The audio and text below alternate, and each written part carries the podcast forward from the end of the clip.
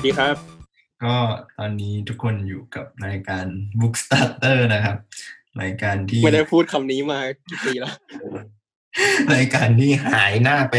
เกือบปี แล้วก็กลับมาอีกครั้งครับทุกคนรอบโดยโควิดโดย อืม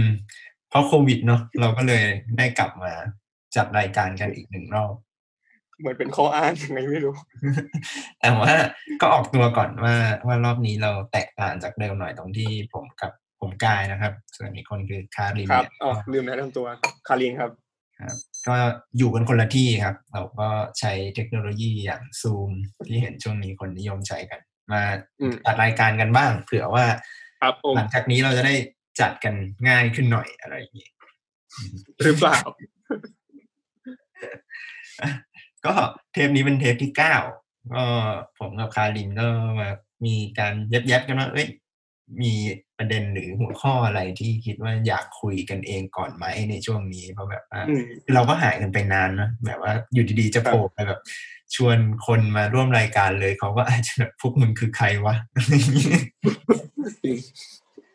ก็แบบอืมมาคุยกันเองก่อน ก็คิดว่าช่วงเนี้ย มันคงไม่มีเรื่องไหนที่จะ ฮอตฮิตไปกว่าโคโรนาหรอกกระแสแบบอืมมันต้องกักตัวอยู่ต่างๆอะไรเงี้ยครับ ก็เลยครับจริงๆผมเนี่ยก็อยู่กรุงเทพนนทบุรีเนาะอืมอาดินก็อยู่เชียงใหม่ ก็เลยอืมมาแชร์มุมมองกันว่า ว่าตอนนี้เป็นอย่างไรกันบ้างอืม อืมเอาครับผมกันไหมเราก่อน อืม อืมอาจจะต้องเท้าความก่อนว่าคือเราเรียน เรียนปอโทอยู่เชียงใหม่อืมแล้วทีนี้ไอ้โควิด เนี่ย มันก็ส่งผลกระทบต่อการศึกษาต่อมหาลัยพอสมควรนะฮะ เพราะว่าถ้าจะไม่ผิดคือประมาณ เกือบเดือนที่แล้วมั้งอยู่ๆแบบมหาลัยก็สั่งปิดไปนะช่วงที่มันก็ว่ามีข่าวว่าเจอนักศึกษาที่ติดโควิดตรวจพบอย่างเงี้ยในเชียงใหม่มหาลัยก็เลยสั่งปิด ทีนี้เราก็เลยตั้งแต่นั้นก็เลยอยู่ห้องมาตลอด ไม่ได้ไปไหนอืม เพียงแต่มันก็ยังไงอะเหมือน เหมือนมันมันมีความคือด้วยความที่เราก็ไม่เคยเจอแบบ ปรากฏการณ์อย่างนี้เนาะแบบโรคระบาดที่อยู่ๆก็ส่งผลกระทบต่อชีวิตอย่างรุนแรงไปมหาลัยไม่ได้ทำอะไรไม่ได้สักอย่างอยู่ได้แต่ในห้องออกไปเจอคนก็ไม่ได้อะไรเงี้ย มันก็เลยเป็นความรู้สึกแปลกๆที่อยู่ๆก็โดนกักตัวอยู่ในห้องเออทำอะไรไม่ได้เลย เวลาจะเรียนกับอาจารย์เนี่ย บางคนก็ต้องเรียนผ่านซูมอะไรเงี้ย อืม ซึ่งไอการเรียนผ่านซูมเนี่ยแม่งก็แบบ มันก็ไม่เหมือนกับเรียนในห้องเรียน เออ มันมันเป็นไงบ้าง พอพอต้องเรียนจริง ๆ แล้ว เออแบบ คือเราพูดว่าไงวะคือคือเราคือเรารู้สึกว่า วิธีการที่เรามองที่เราปฏิบัติตัว หรือว่าที่เราสับรับรู้ถึงตัวตนของอาจารย์ผ่านซูมอะมันจะไม่เหมือนกับตัวตนของอาจารย์ในห้องเรียนนึกออกปะอืมอืม เหมือนกับพอเราไม่ได้ไม่มีแบบตัวตนของเขาที่เป็นคนจริง ๆ นั่งอยู่ตรงหน้า เราจะ treat อาจารย์ที่อยู่ในจอเป็นอีกแบบหนึ่งเว้ยอืม มันมันมันปฏิสัมพันธ์มันก็ไม่ได้ด้วยปะแบบใช่ใช่อืมันจะมันจะมีความไม่ไม่คุ้นเคยบางอย่าง คือ คือแม้กระทั่งเราที่อาจจะเรียกได้ว่าคุ้นเคยกับเทคโนโลยีมากกว่าอาจารย์ที่เขาอาจจะสูงวัยกว่าหน่อย แล้วก็อาจจะไม่ได้คุ้นเคยกับโลกดิจิตอลมากอะไรเงี้ย แต่เราก็รู้สึกว่าเราพฤติกรรมของเราเองก็ไม่ได้สอดคล้องไปกับการต้องปรับตัวมาเรียนผ่านซูมโดยทันทีอะอืมเออมันคือเหมือนเราเรามันเหมือนกับมารยาทของซูมมันก็จะไม่เหมือนกันนึกออกปะหรือว่าวิธีการโต้ตอบกับอาจารย์ก็จะไม่เหมือนกัน หรือแม้แต่ไหนอย่างเช่นแบบเหมือนกับห้องเรียนแล้วก็คนไม่เยอะแบบประมาณสี่ห้าคนอะไรอย่างเงี้ยแล้วแบบมันจะมีอย่างสมมุติว่าถ้าเราเรียนในห้องอะมันก็จะมีการจัดวางพื้นที่การเรียนรูปแบบหนึ่งอืม แต่พอมาเป็นซูมอะสายตาที่อาจารย์มองนักเรียนอะแม่งจะกลายเป็นอีกแบบหนึงเลยเว้ยคือเหมือนพอเป็นซูมปุ๊บทุกคนก็จะเป็นจอจอเดียวกันหมดเลยเนกอะปะแบบเห็นเห็นทุกคนผ่านจอใบเดียวกันอะแล้วสายตาของอาจารย์แม่งก็จะแบบมองทุกคนอืมพร้อมๆกันอืมแล้วแล้วทุกคนจะไม่รู้ตัวว่าตอนนี้อาจารย์กำลังมองใคร คือกำลังมองกูหรือเปล่า หรือกำลังมองคนอื่น หรือแกมองพร้อมกัน ซึ่งเราก็จะ treat ไม่ถูกว่าตอนเนี้ยยังไงแต่เผื่อเวลาในห้องเรียนมันจะรู้ว่าอาจารย์เขาจะสบตากันเป็นคนคนไปอย่างเงี้ยใช่ปะ เราก็จะรู้แล้วว่าอ่าอาจารย์สบตากูกูต้องกูต้องตอบอะไรสักอย่างแล้วหรือว่ากูต้องทำอะไรทุกอย่างแหละซึ่งซึ่งซึ่งมันเป็นเขาเรียกว่าอะไรเรารู้สึกว่ามันเป็นเป็นวิธีการปฏิบัติปฏิสัมพันธ์ระหว่างนักเรียนกับอาจารย์ที่มันต่างกันโดยสิ้นเชิงอืมซึ่งเราไม่ชินเลย เราแบบ เราเราทำตัวไม่ถูกเลยอะไรเงี้ยคือเราไม่รู้เลยว่า การที่เราวางตัวอย่างนี้ต่อบนหน้าจอของเราเนี่ย มันจะทำให้อาจารย์เขารู้สึกว่าเรากำลังตั้งใจอยู่หรือเปล่าวะหรือเราขี้เกียจ แล้วแล้วเราควรจะทำตัวยังไงอะไรเงี้ย เออแล้วอย่างอะอย่างอย่างอย่างเรียนก็เข้าใจนะอย่างคุยงานเราก็รู้สึกว่ามันก็ยากลำบากอยู่เหมือนกันนะแบบ อืมอย่างมันมันจะเกิดได้แอร์บ่อยมากอะไรอย่างเงี้ยเหมือนว่าแต่ละคนก็ไม่รู้ว่าอะใครต้องอะไรต่อจบหรือยังหัวข้ออืมนี้หรือหรือนี่คือการขอความเห็นหรือว่านี่คือการพูดพูดใช่ช่วงอะไรอย่างเงี้ย มันเหมือนว่าเขาเรียกว่าอะไรอวัจนภาษามันไม่ได้เข้ามาเกี่ยวข้องในในในในในในซูมปะเออ ก็ว่างั้นนะคือก็เราอะเราเองก็ไม่ค่อยเขาเรียกว่าอะไร video call หรือ conference call อะไรพวกนี้บ่อยเหมือนกันอะไรอืเงี้ยอืมรู้สึกว่ามันเป็นการแต่แต่ว่าเราก็ไม่ถึงขั้นแบบคุยเรื่องซีเรียสหรือเรียนอย่างคารินอะไรแต่ก็จะรู้สึกว่ามันก็เป็นอืมอะไรที่ ที่ใหม่สำหรับตัวเองอยู่เหมือนกันเหมือนว่าอืมอืมอืมคือถ้าคุยเล่นมันก็อีกแบบหนึ่งนะแต่อันนี้เหมือนแบบใช่แม่งจะมีเรื่องของการแบบเฮ้ยพอสมมติพูดคนนึงพูดเรื่องนี้มา กูนึกออกอยากพูด ไอ้คนอื่นก็ก็พูดอีกอะไรเงี้ยสัญอืญามอืมอืมขาดอีกอะไรเงี้ยก็แบบโอ้เป็นเราว่าแม่งช่วงช่วงแรก ๆ ที่ทำแบบเนี้ย เรารู้สึกว่ามันกินพลังชีวิตเยอะเหมือนกันนะจริงจริงเห็นด้วย เออ เหมือนต้องคอนเซนเทรตอยู่กับไอ้คนพูดตลอดเวลาใช่ยังไงไม่งเหนื่อยมากเลยนะเว้ยแบบอืมทั้งทั้งที่แบบ มันก็เหมือนกันอะจริง แต่แม่งแบบคนมันไม่เหมือนกันเลยอะเออ ก็งงเหมือนกันว่าแบบเอ้ยททำไมแม่งถึงเหนื่อยกว่าวะไม่รู้เหมือนกันหรือมันมันอย่างอย่างฟังคารินเมื่อกี้ก็จะแบบมีบอกว่าก็ไม่รู้เนอะว่าอาจารย์สนใจอะไรอยู่หรือแบบ อืมมองไปอืมอืมเพราะแบบมันมันเลยทำให้เหมือนทุกคนต้องแบบ active ตลอดเวลาเพราะว่า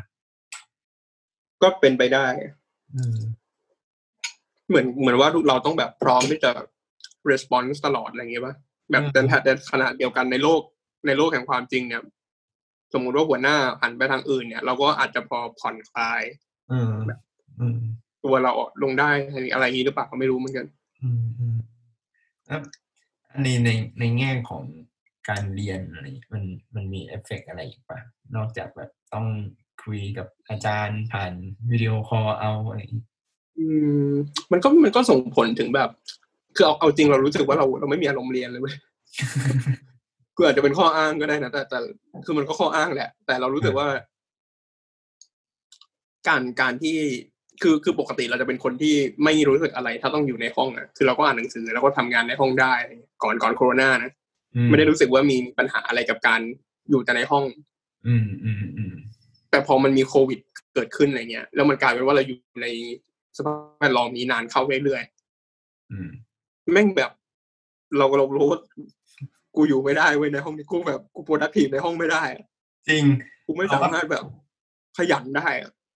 เราว่าปัญหานี้เป็นกันหลายคนเว้ยเราอะก็รู้สึกว่าเป็นคนที่ชอบอยู่บ้านชอบอยู่ห้องอะไรอย่างนี้นะแบบว่า วันหยุดเสาร์อาทิตย์ก็แบบว่า อ่านหนังสืออยู่บ้านได้เว้ยเล่นคอมเออเล่นเกมอะไรเงี้ย จะออกไปบ้านก็ใช่กินข้าวอะไรเงี้ยแต่พอพอต้อง work from home หรือว่าแบบเนี่ย ห้ามออกไปไหนอะไรเงี้ยแล้วว่าแม่งทำให้รู้ว่าคนเรามันไม่ได้แบบ ถูกเกิดมาเพื่ออยู่แต่กับที่ขนาดนี้นี่หว่า ต่อให้ใช่ต่อให้มึงบอกว่ามึงเป็น introvert อะมันก็ไม่ introvert ขนาดนี้เว้ยอันนี้แม่งแบบว่า ไอสัตว์เกินไปแล้ว ใช่ เออ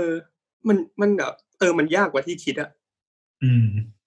คือในในช่วงแรกที่มันเกิดโควิดขึ้นมาเรารู้สึกว่า ตัวเองคงไม่น่าจะมีปัญหาอะไรมั้งกับกับกับกับสิ่งนี้อะไรเงี้ยอืมแต่มันกลายเป็นว่า เออแม่งยากว่ะ ใช่อะอะอย่างอย่างเชียงใหม่ มันไม่ได้มีแค่โควิดด้วยเนอะมันมีเรื่องไฟเอป่าอใช่เรื่องควันอะไรอย่างเงี้ย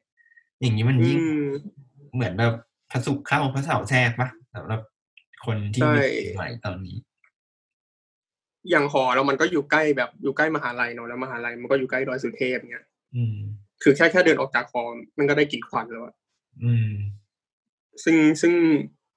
ซึ่งแต่เราแต่เราคือเราเรารู้สึกว่า อย่างอย่างด้วยความเป็นเชียงใหม่อะไรเงี้ย มันเหมือนในแง่หนึ่งมันก็เหมือนจะชินไปกับไฟไฟป่าควันนี้ไปแล้วอะอืม คือพูดอย่างนี้ก็คือยังมันก็รู้สึกเหมือนเราก็มีอภิสิทธิ์เนาะอืมที่แบบการที่จะมีหอมีติดแอร์อะไรอย่างนี้ได้แต่แต่ในแง่แต่ในแง่หนึ่งมันรู้สึกชินจริงๆ เพราะว่ากับการที่เดินออกไปแล้วมันได้ติดควันไปทันทีอืมซึ่งมันไม่โอเคเว้ยกับการที่แบบเราชินกับสิ่งนี้ไปแล้วได้ยังไงอ่าอ่าอ่า เพราะในขณะที่เราชินได้ เรามีพื้นที่ที่เราหลบภัยได้อะไรเงี้ยแต่มันไม่ใช่ทุกคนเว้ยที่จะหลบภัยได้แล้ว คือวันก่อนเราคุยกับน้องน้องไปน้องน้องในมหาลัยเงี้ยเขาก็เขาก็เล่าให้ฟังว่าในเรื่องเนี้ยแล้วเขาก็รู้สึกว่าเออมันผิดปกติเนาะที่มันกลายเป็นว่าอย่างที่เชียงใหม่เนี่ยไอเครื่องกรองอากาศเนี่ยมันกลายเป็นสิ่งจำเป็นไปแล้วอะอืมทั้งทั้งๆที่เครื่องกรองอากาศเครื่องหนึ่งอะมันไม่ใช่ว่าทุกคนจะสามารถมีได้อะอืมแล้วมันไม่ใช่ว่าทุกบ้านทุกพื้นที่จะพร้อมรองรับรองรับเครื่องกรองอากาศเนี่ย สมมุติว่าบ้านคุณแบบ ไม่มีแอร์เงี้ยไม่ใช่พื้นที่ปิดเงี้ยแม่งก็ต้องแบบหาวิธีปิดบ้านอะไรเพื่อจะให้เครื่องกรองอากาศเครื่องนี้ work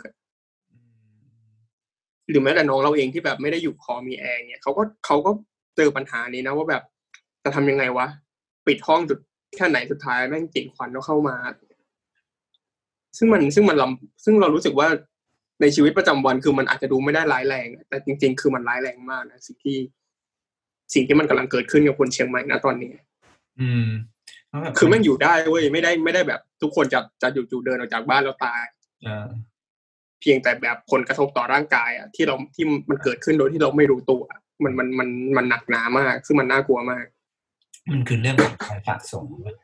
แบบว่าใช่โดยไม่รู้ตัวแบบว่าตัดภาพมาอีกทีมันอาจจะเป็นอะไรแล้วก็ได้ ใช่ ซึ่งไอไอมุมนี้มันก็เลยยิ่งจะแบบสมมติถ้าคิดไปให้ไกลขึ้นอะไรเงี้ย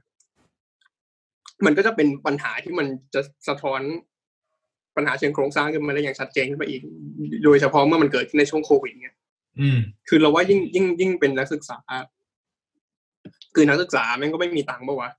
ถ้าแบบถ้าถ้าบ้านไม่ส่งอะไรเงี้ยหรือว่าไม่ทำงานพิเศษอย่างเงี้ยอืมซึ่งยิ่งคืออะไฟป่าก็เรื่องหนึ่ง สิ่งที่คุณจะต้องมีเพื่อที่จะรับมือกับไฟป่าคืออะไร กับฝุ่นฝุ่นควันนี่คืออะไรหน้ากากอนามัยอืมเครื่องกรองอากาศ เหล่านี้แม่งคือแบบคืออะไรคือการจ่ายเงินทั้งนั้นนะอืม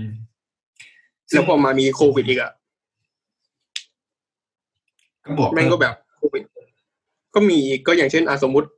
การเรียนผ่านซูมเนี้ยอืมคุณก็ต้องมีค่าอุปกรณ์อีกที่จะต้องเรียนผ่านได้เพราะไม่ใช่ทุกคนแม่งจะมีแบบมือถือจะมี แท็บเล็ตจะมีคอมพิวเตอร์ที่จะเรียนผ่านซูมได้ทันโดยทันที ซึ่งถ้านักศึกษาบางคนเขาไม่ได้มีทุนที่จะ มีอุปกรณ์เหล่านั้นนะก็เท่ากับว่าเขาก็เสียเปรียบทางการศึกษาไปเลย อะไรอย่างนี้เหรอมันมันโอเคเหรอวะอืมซึ่งเนี่ยเรารู้สึกว่าจริง ๆ แล้ว นักศึกษาเชียงใหม่เองมันมันมันจึงไม่ใช่แค่ปัญหาที่เขาเจอจริงๆมันจึงไม่ใช่แค่ปัญหาเรื่องสุขภาพ แต่ปัญหาเรื่องแบบเนี้ยเรื่องแบบ ทุนทรัพย์เรื่องความเหลื่อมล้ำอะไรต่างๆเองมันก็มันก็มันก็เป็นอีกปัญหาหนึ่งที่คนมักจะไม่ค่อยมองกันเท่าไหร่อืมอย่างอ่าอย่างเรื่องซูมหรือเรื่องอะไรก็ตามเราว่ามันก็ไม่ใช่แค่เรื่องแบบ อุปกรณ์ด้วยปะมันคือเรื่องของการเข้าถึงทรัพยากรเช่นแบบอะอินเทอร์เน็ตอะไรเงี้ยมันไม่ใช่ว่าแบบทุกคนจะมีเน็ตความเร็วสูงเท่ากัอืนมอะไรอย่างเงี้ยอืมใช่มันอืมซึ่งซึ่งเหล่านี้มันแบบ มันเหมือนกับนักศึกษา โดยแบบตัวปัจเจกของนักศึกษาเองเนี่ยกับเขาต้องกลับต้องแบกรับต้นทุนที่มันสูงขึ้นเรื่อยๆในช่วงที่เศรษฐกิจกำลังแบบ จะล่มแหลไม่ล่มแหลเราเนี่ยเออเออเราว่าแม่งก็โยงไปสู่เนี่ยมหาภาคด้วยเหมือนกันนะแบบว่าสุดท้ายอืมมันก็เกี่ยวพันกันไปหมดเลยอะไม่ว่าอย่างไรก็ตามอะไรอย่างเงี้ยคือใช่เออเนี่ย ปัจเจกโดนแบบนี้อะไรเงี้ยใช่ การเมือง เอ้ย จะพูดว่าการเมืองก็ไม่ได้รัฐบาลอะไรเงี้ยก็ก็ยังไม่ได้อืมลงมาช่วยดูแลได้ทั่วถึงใช่จริงอืมใช่ สุดท้ายมันกลายเป็นว่าปัจเจกต้องแบกรับ แต่คำถามคือปัจเจกพร้อมแค่ไหนที่จะแบกรับอืมบางคนอาจจะโชคดี แต่มันไม่ใช่ว่าทุกคนที่จะโชคดีที่จะมีทุนในการที่จะพร้อมแบกรับ หรือว่ามีชีวิตต่อไปในสถานการณ์หนึ่งเพราะฉะนั้นไม่ต้องพูดเลยว่า เรารู้สึกเลยว่าแบบ ไอการที่เด็กนักเรียนนักศึกษาจะไม่รู้สึกอยากเรียนหรือว่าแบบสูญเสียความกระตือรือร้นในการเรียนไปนะช่วงเวลาเนี้ยแล้วว่ามันเป็นสิ่งที่เข้าใจได้มาก ๆ ขนาดเราเองที่ที่แบบพอจะที่ที่ก็ที่ก็โชคดีที่ที่มีพื้นที่มีอะไรเนี้ยเนาะที่พร้อมว่าที่ที่พร้อมอยู่หน่อยอะไรเงี้ย ยังแม่งยังได้รับผลกระทบอืมเลยอะไรเงี้ยทั้งในระดับติดใจหรือระดับสุขภาพอะไรก็ตามแต่ แล้วถ้าคนที่แบบเขาไม่ได้โชคดีแบบเราอะไรอืม ซึ่งมันมันเป็นปัญหาใหญ่ที่เราก็ต้องตั้งคำถามมาก ๆ ในแบบบรรยากาศอย่างนี้คือคือข้อจะพูดว่าข้อเสียหรืออะไรก็ไม่รู้ได้ของการมีเนี่ยไอ้โควิด หรืออะไรก็ตามแล้วว่ามันคือือมทุกคนมันไม่รู้ว่าจุดสิ้นสุดแม่งอยู่ตรงไหนอะใช่ เฮ้ยมันไม่ใช่ว่าแบบอีกหนึ่งอาทิตย์ข้างหน้าโควิดแม่งจะจบแล้วเว้ยกูขอดาวอีอืกมอาทิตย์แล้วเดี๋ยวกูจะกลับมาใช้ชีวิตต่ออะไรไม่ไม่ใช่อะไม่เหมือนแบบตอนนี้มันเหมือนเขื่อนแบบอยู่กันไปแบบ เอาชีวิตวันนี้ให้รอดโดยที่พรุ่งนี้แม่งไม่รู้ว่ามีอะไร หรือหรืใช่ออีกหกเดือนกูจะกลับมาเป็นปกติได้แล้วมันไม่มีอะไรเป็นหลักประกันเลย จริง ๆ เลย มันคิดถึงอนาคตไม่ได้เลยจริงนะเว้ยอืม แบบหรือ ไม่กล้าคิดด้วยซ้ำไปอะว่าแบบจะเป็นยังไงมันคือซีนารีโอของอนาคตมันมันแย่มากคือเราถ้ารัฐบาลเราเรามันมันดีแบบไต้หวันแบบเกาหลีอะไรเงี้ย มันก็คงอาจจะพอเออกล้าที่จะหวังหน่อยอย่างเงี้ยอืมคือคือเมื่อกี้พอคารินพูดคำว่าอนาคตเนี่ยจริงๆเราก็นึกถึง การทำงานเหมือนกันก็รู้สึกว่าแบบเวลาทำงานหรือทำอะไรอะเราว่าแม้แต่การเรียนก็ตามอะเราสามารถวางแผน ก่อนหน้านี้เราสามารถวางแผนได้ว่าแบบอีกหนึ่งเดือนเราจะอืมทำไปหรือแบบเรามีเป้าหมายระยะไกลอย่างไรบ้าง แต่ตอนนี้พอมันมีแบบไอ้โควิดเข้ามาหรืออะไรเข้ามาเนี่ยมันกลายเป็นว่าแบบ แผนระยะยาวแม่งไม่ใช่แล้วอะมันมันไม่ใช่สิ่งที่ที่สามารถทำได้เลย มันไม่มันมันไม่สามารถมี คือมันไม่มีอยู่แล้วนะ แต่ว่าเราไม่สามารถอืมเลือกได้ด้วยซ้ำว่าแบบเราจะมีแผนระยะยาวแบบนี้จริงจริงเออแบบมันก็เนี่ยก็เลยเข้าใจว่าแบบทำไมคนมันถึงไม่อยาก เนี่ย ไม่มีอารมณ์เรียนหรือแม้แต่คนทำงานเองก็แบบว่าคุณทำงานไปเพื่ออะไรแล้วมันต้องมีคนตั้งคำถามเหมือนกันใช่ใช่ช่วงเวลาเช่นนี้อะไรอย่างเงี้ย เอาแล้วอย่างอย่างนี้ในแบบภาคเขาเรียกว่าอะไรสื่อสิ่งพิมพ์แบบการทำงานเป็นไงบ้างอืมในช่วงช่วงโควิดจริงๆก็ถือว่าแชร์กันได้นะก็ก็ก็อาจจะเกี่ยวกับรายการเราด้วยเหมือนกันเกี่ยวกับหนังสืออะไรอย่างเงี้ยคือเมื่อกี้เนี่ยก่อนก่อนที่เราจะอัดรายการกันก็อ่านข่าวเจอว่าแบบในกระทรวงวัฒนธรรมไต้หวันมีการแบบ จ่ายเงินเยียวยาวงการด้วยวัฒนธรรมพวกสำนักพิมพ์ศิลอ๋อเหรอปินเออลงหนังลงละครอะไรเงี้ยแบบให้บริษัทใหญ่ให้กู้แบบไม่มีดอกบริษัทเล็กอะไรเงี้ยมีแบบจ่ายเงินเดือนให้พนักงานแทนบางส่วนอะไรเงี้ยยังมีการแบบจ่ายเงินให้ฟรีแลนซ์ด้วยนะแบบคนที่ทำงานหรอเออ สามารถสมัครรับเงินชดเชยได้เดือนละหนึ่งหมื่นไอ้เหี้ยทำไมดีจังวะไต้หวันซึ่งมันก็แบบประมาณหมื่นบาทได้สามเดือน โดยโดยอืคมนที่เอาเอามาแชร์เนี่ยเขาก็บอกว่าแลกกับการใช้สิทธิ์ละครหนังสื่อบันเทิงที่ผลิตเนี่ยเอามาสตรีมให้ประชาชนดูฟรีๆเพื่อที่จะได้ไม่ต้องออกไปดูหนังดูละคร คือก็เหมือนแบบวินวินอะประชาชนก็แบบได้เสพสิ่งบันเทิงในช่วงเวลาเช่นนี้อืมขณะที่คนอืมทำสื่อในเมื่อคุณยังทำอะไรไม่ได้ คุณก็ได้รับได้เหมือนแบบมีกองทุนมีอะไรมา หมุนเวียอืนมอืมอืมอืมซึ่งซึ่งของเมืองไทยอะมันมันไม่มีเว้ยแล้วเราว่าอืมไม่รู้มันจะมีด้วยหรือเปล่าอะไรอย่างเงี้ยอืมอย่างอย่างอืที่มคารินถามเมื่อกี้ว่าเออ อุตสาหกรรมสิ่งพิมพ์เป็นยังไงบ้างแล้วเนี่ยเราก็ทำงานหนังสืออยู่ที่ผ่านมาก็มามีคือปกติเนี่ยปลายเดือนมีนาคม มันจะต้องมีสิ่งที่เรียกว่างานหนังสือเนาะจัดที่ แบบครัปบกติศูนย์ศิริกิตก็จะโยกมาจัดที่อืมธานีอะไรก็ตามไป แต่ก็มันก็มีประกาศออกมาเมื่อตอนช่วงต้นเดือนมีนาคม ซึ่งตอนนั้นก็เหมือนแบบโควิดก็อยู่ระยะสองอะไรอย่างนี้มั้งก็แบบว่าบอกว่าเออจะไม่มีนะ งานหนังสืออะไรเงี้ยอืมก็จะเปลี่ยนไปจัดออนไลน์แทนอะไรอย่างเงี้ยซึ่งเราก็คิดว่า ตอนนั้นเนี่ยก็คิดว่า เออ การขายออนไลน์มันก็อาจจะ เป็นอีกหนึ่งช่องทางมั้ง เพราะว่าแต่ละสำนักพิมพ์ก็เหมือนว่าขายกันอยู่แล้ว หมายถึงว่าอือฮึก็มีช่องทางเช่นเอาเว็บไซต์ลิเ r อรี่ร้านหนังสืออิสระอะไรเงี้ยอะไรก็ตามที่อาจจะขายกันเองในเว็บเพจ Facebook อะไรก็ว่ากันไป แต่ก็อืมถามว่าพอมานั่งคิดกันดีๆ หรือเมื่อเมื่อมันถึงกำหนดว่านี่คืองานหนังสือแล้วแม้เราจะไม่มีกันจริงๆนะอืมอืมมีกำหนดว่าช่วงเวลานี้คืองานหนังสือ มันก็ชวนให้คิดเปรียบเทียบเหมือนกันนะว่าแบบ ถ้าสิ่งนี้เรียกว่างานหนังสือจริง ๆอะเราไม่มีในฐานะคนทำอะ เราแทบไม่มีทางคิดเลยอะว่า เราจะได้รายได้เทียบเท่ากับงานหนังสือที่แบบไปออกบูธอะเปรียบเทียบง่ายๆ เช่นสมมุติเรางานหนังสือไปออกบูธเราได้หนึ่งร้อยบาทไองานหนังสือออนไลน์เราอาจจะได้แค่แบบสามสิบบาทแบบ อืมมันอืมอืมอืมในแง่คนทำเราว่ามันก็ส่งผลกระทบเหมือนกัน อันนี้คือเหมือนแบบอืมเราเราก็ไม่กล้าพูดแทนสำนักพิมพ์อื่น แต่ว่าที่ที่เราทำอยู่ก็ก็เหมือนแบบคาดการณ์กันไว้แล้วแหละ ว่ารายได้ที่จะได้เนี่ย มันคงหายไปเยอะเลยอะไรเงี้ย อืม ก็สิ่งที่กระทบอีกก็คือหลังก่อนก่อน ก็ช่วงช่วงปลายเดือนมีนา มันก็มีเรื่องว่าล็อกดาวน์ก็คืออืมปิดอืมอืมสถานที่ บันเทิงทุกอย่างปิดสถานที่อ่าที่จะสุ่มเสี่ยงต่อการกระจายตัวของผู้คนอะไรอย่างเงี้ยถามว่ามันส่งผลอะไรต่อต่อสื่อสิ่งพิมพ์ มันส่งผลตรงที่ร้านหนังสือไงอ่าทุกวันนี้ร้านหนังสืออยู่ในห้างเป็นส่วนใหญ่อะไรอย่างเงี้ยครับอืมอืมอืมเออเออ คือพออยู่ในห้างอ้างอิงกับเชนสโตร์อะไรเงี้ย มันก็กลายเป็นว่าพอห้างปิดร้านหนังสือตามห้างก็ขายไม่ได้ ร้านหนังสืออืมตามห้างขายไม่ได้ ก็แปลว่าเขาก็ไม่มีความจำเป็นที่จะต้องสั่งของกับสำนักพิมพ์ด้วยอืมเออ ก็กลายเป็นว่าอืมสำนักพิมพ์ที่อาจจะเตรียมผลิตสิ่งของในช่วงเวลานั้นๆ เนี่ย ก็ไม่มีที่ปล่อยของอืมคือเหมือนเปรียบเทียบง่ายๆ เหมือนแบบปลูกผักไว้แล้วอะเตรียมเอาอืมมาขายแล้วอะ กะว่าแบบช่วงนี้ตลาดเปิดขายได้ชัวร์กลายเป็นว่าไอสัตว์ตลาดปิดขายไม่ได้ทำไงล่ะอะไรเงี้ยก็ก็กลายเป็นว่าแต่ละคนก็ต้องหาหาตลาดของตัวเอง อืมอืมอืมอืมอย่างที่เราทำเราก็ก็ก็มันคือมันทำอะไรไม่ได้เลยเว้ยแบบจะให้อืมเปิดให้คนมาซื้อก็ไม่ได้ เราก็รู้ว่าแบบขนาดเราเองเรายังไม่อยากไป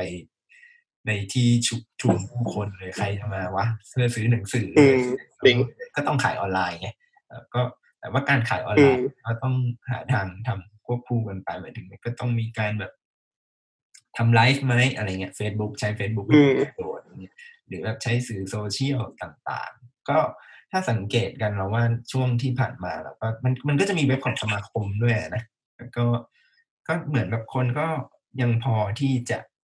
อุดหนุนกันอยู่บ้างในออนไลน์อะไรเงี้ยคืออืมว่าเราเราเข้าใจว่า คนคงไม่ซื้อกันเยอะมั้งแล้วก็อันนี้เราเราก็อืมเปรียบเทียบจากตัวเองนะพอแบบตัดในมุมของคนทำออกไปเรามาลองมองในมุมของคนบริโภคบ้างเราเราก็รู้สึกว่า เราก็ไม่ได้ซื้อหนังสือ เยอะเท่าที่เคยซื้อนะหมายถึงแบบถ้าเทียบกับช่วงเวลาเดียวกันอ้าวเหรออืมเราเราซื้อเยอะขึ้นวะจริงเหรอเออเออทำไมวะเออทำไมเราซื้วะอเยอะมากเลย อยากรู้เลย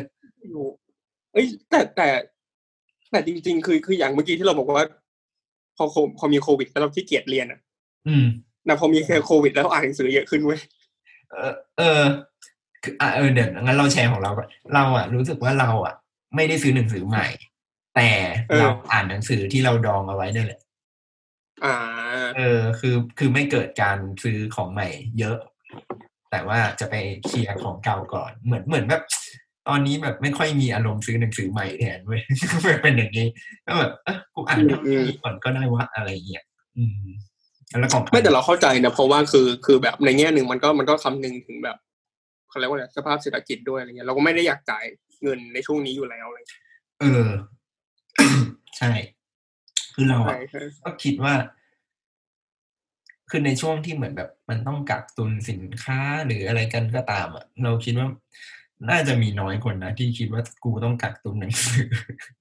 ใช่ใช่ใช่คือแค่มึงที่มึงกักตุนอยู่จนถึงปัจจุบันเนี่ยมึงก็อ่านทั้งชีวิตละจริง แต่ก็ละเออละอะแต่อย่างคารินบอกว่าคารินซื้อหนังสือใหม่เยอะขึ้นใช่ไหมแล้วแล้วใช้วิธีไหนในการในการซื้อ ก็ก็สั่งออนไลน์อะอ๋อคือคือเราเราก็ไป เราไปสั่งไอ้เว็บไอ้นี่มาด้วยไอ้งานหนังสืออะอืม มันก็มีงานหนังสือเราก็ลองไปสั่งมาอะไรเงี้ย ก็สั่งของมาแบบสองสามเล่ม แล้วก็ลีเดอรี่บ้างอะไรเงี้ยอืมอเมซอนไม่ใช่อเมซอนอะไรนะคิโนเอเชียบุ๊ก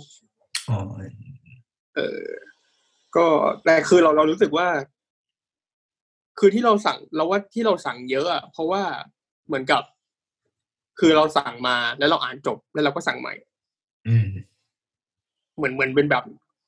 ความถี่มันเพิ่มขึ้น ไม่ใช่สั่งมาทีเดียวตูมสิบเล่มอะไรเงี้ยแต่คือสั่งมาสองเล่มอ่านจบสองเล่มสั่งเพิ่มสามอ่านจบสามเล่มเออ แล้วมันอืมเป็นอย่างนั้นมากกว่า การจัดส่งก็ยังถือว่าปกติใช่ไหมหมายถึงแบบระยะเวลาในการรอสินค้าอะไรอย่างเงี้ยก็ก็โอเคนะอืมก็แบบอย่างส่งมาเชียงใหม่ก็สามวันสองสามวันอะไรเงี้ยอืมก็ประมาณนั้นคิดแล้ว่าวแล้วร้านหนังสือในเชียงใหม่ยังเปิดไหมไม่ได้ไปเลยว่ะ เออผมอยู่อยู่อยู่อย่างที่แต่เข้าใจว่าอย่างพอแล้วอยู่ใกล้ Book Republic ก็เหมือน Book Republic จะปิดอืมไม่แน่ใจอืม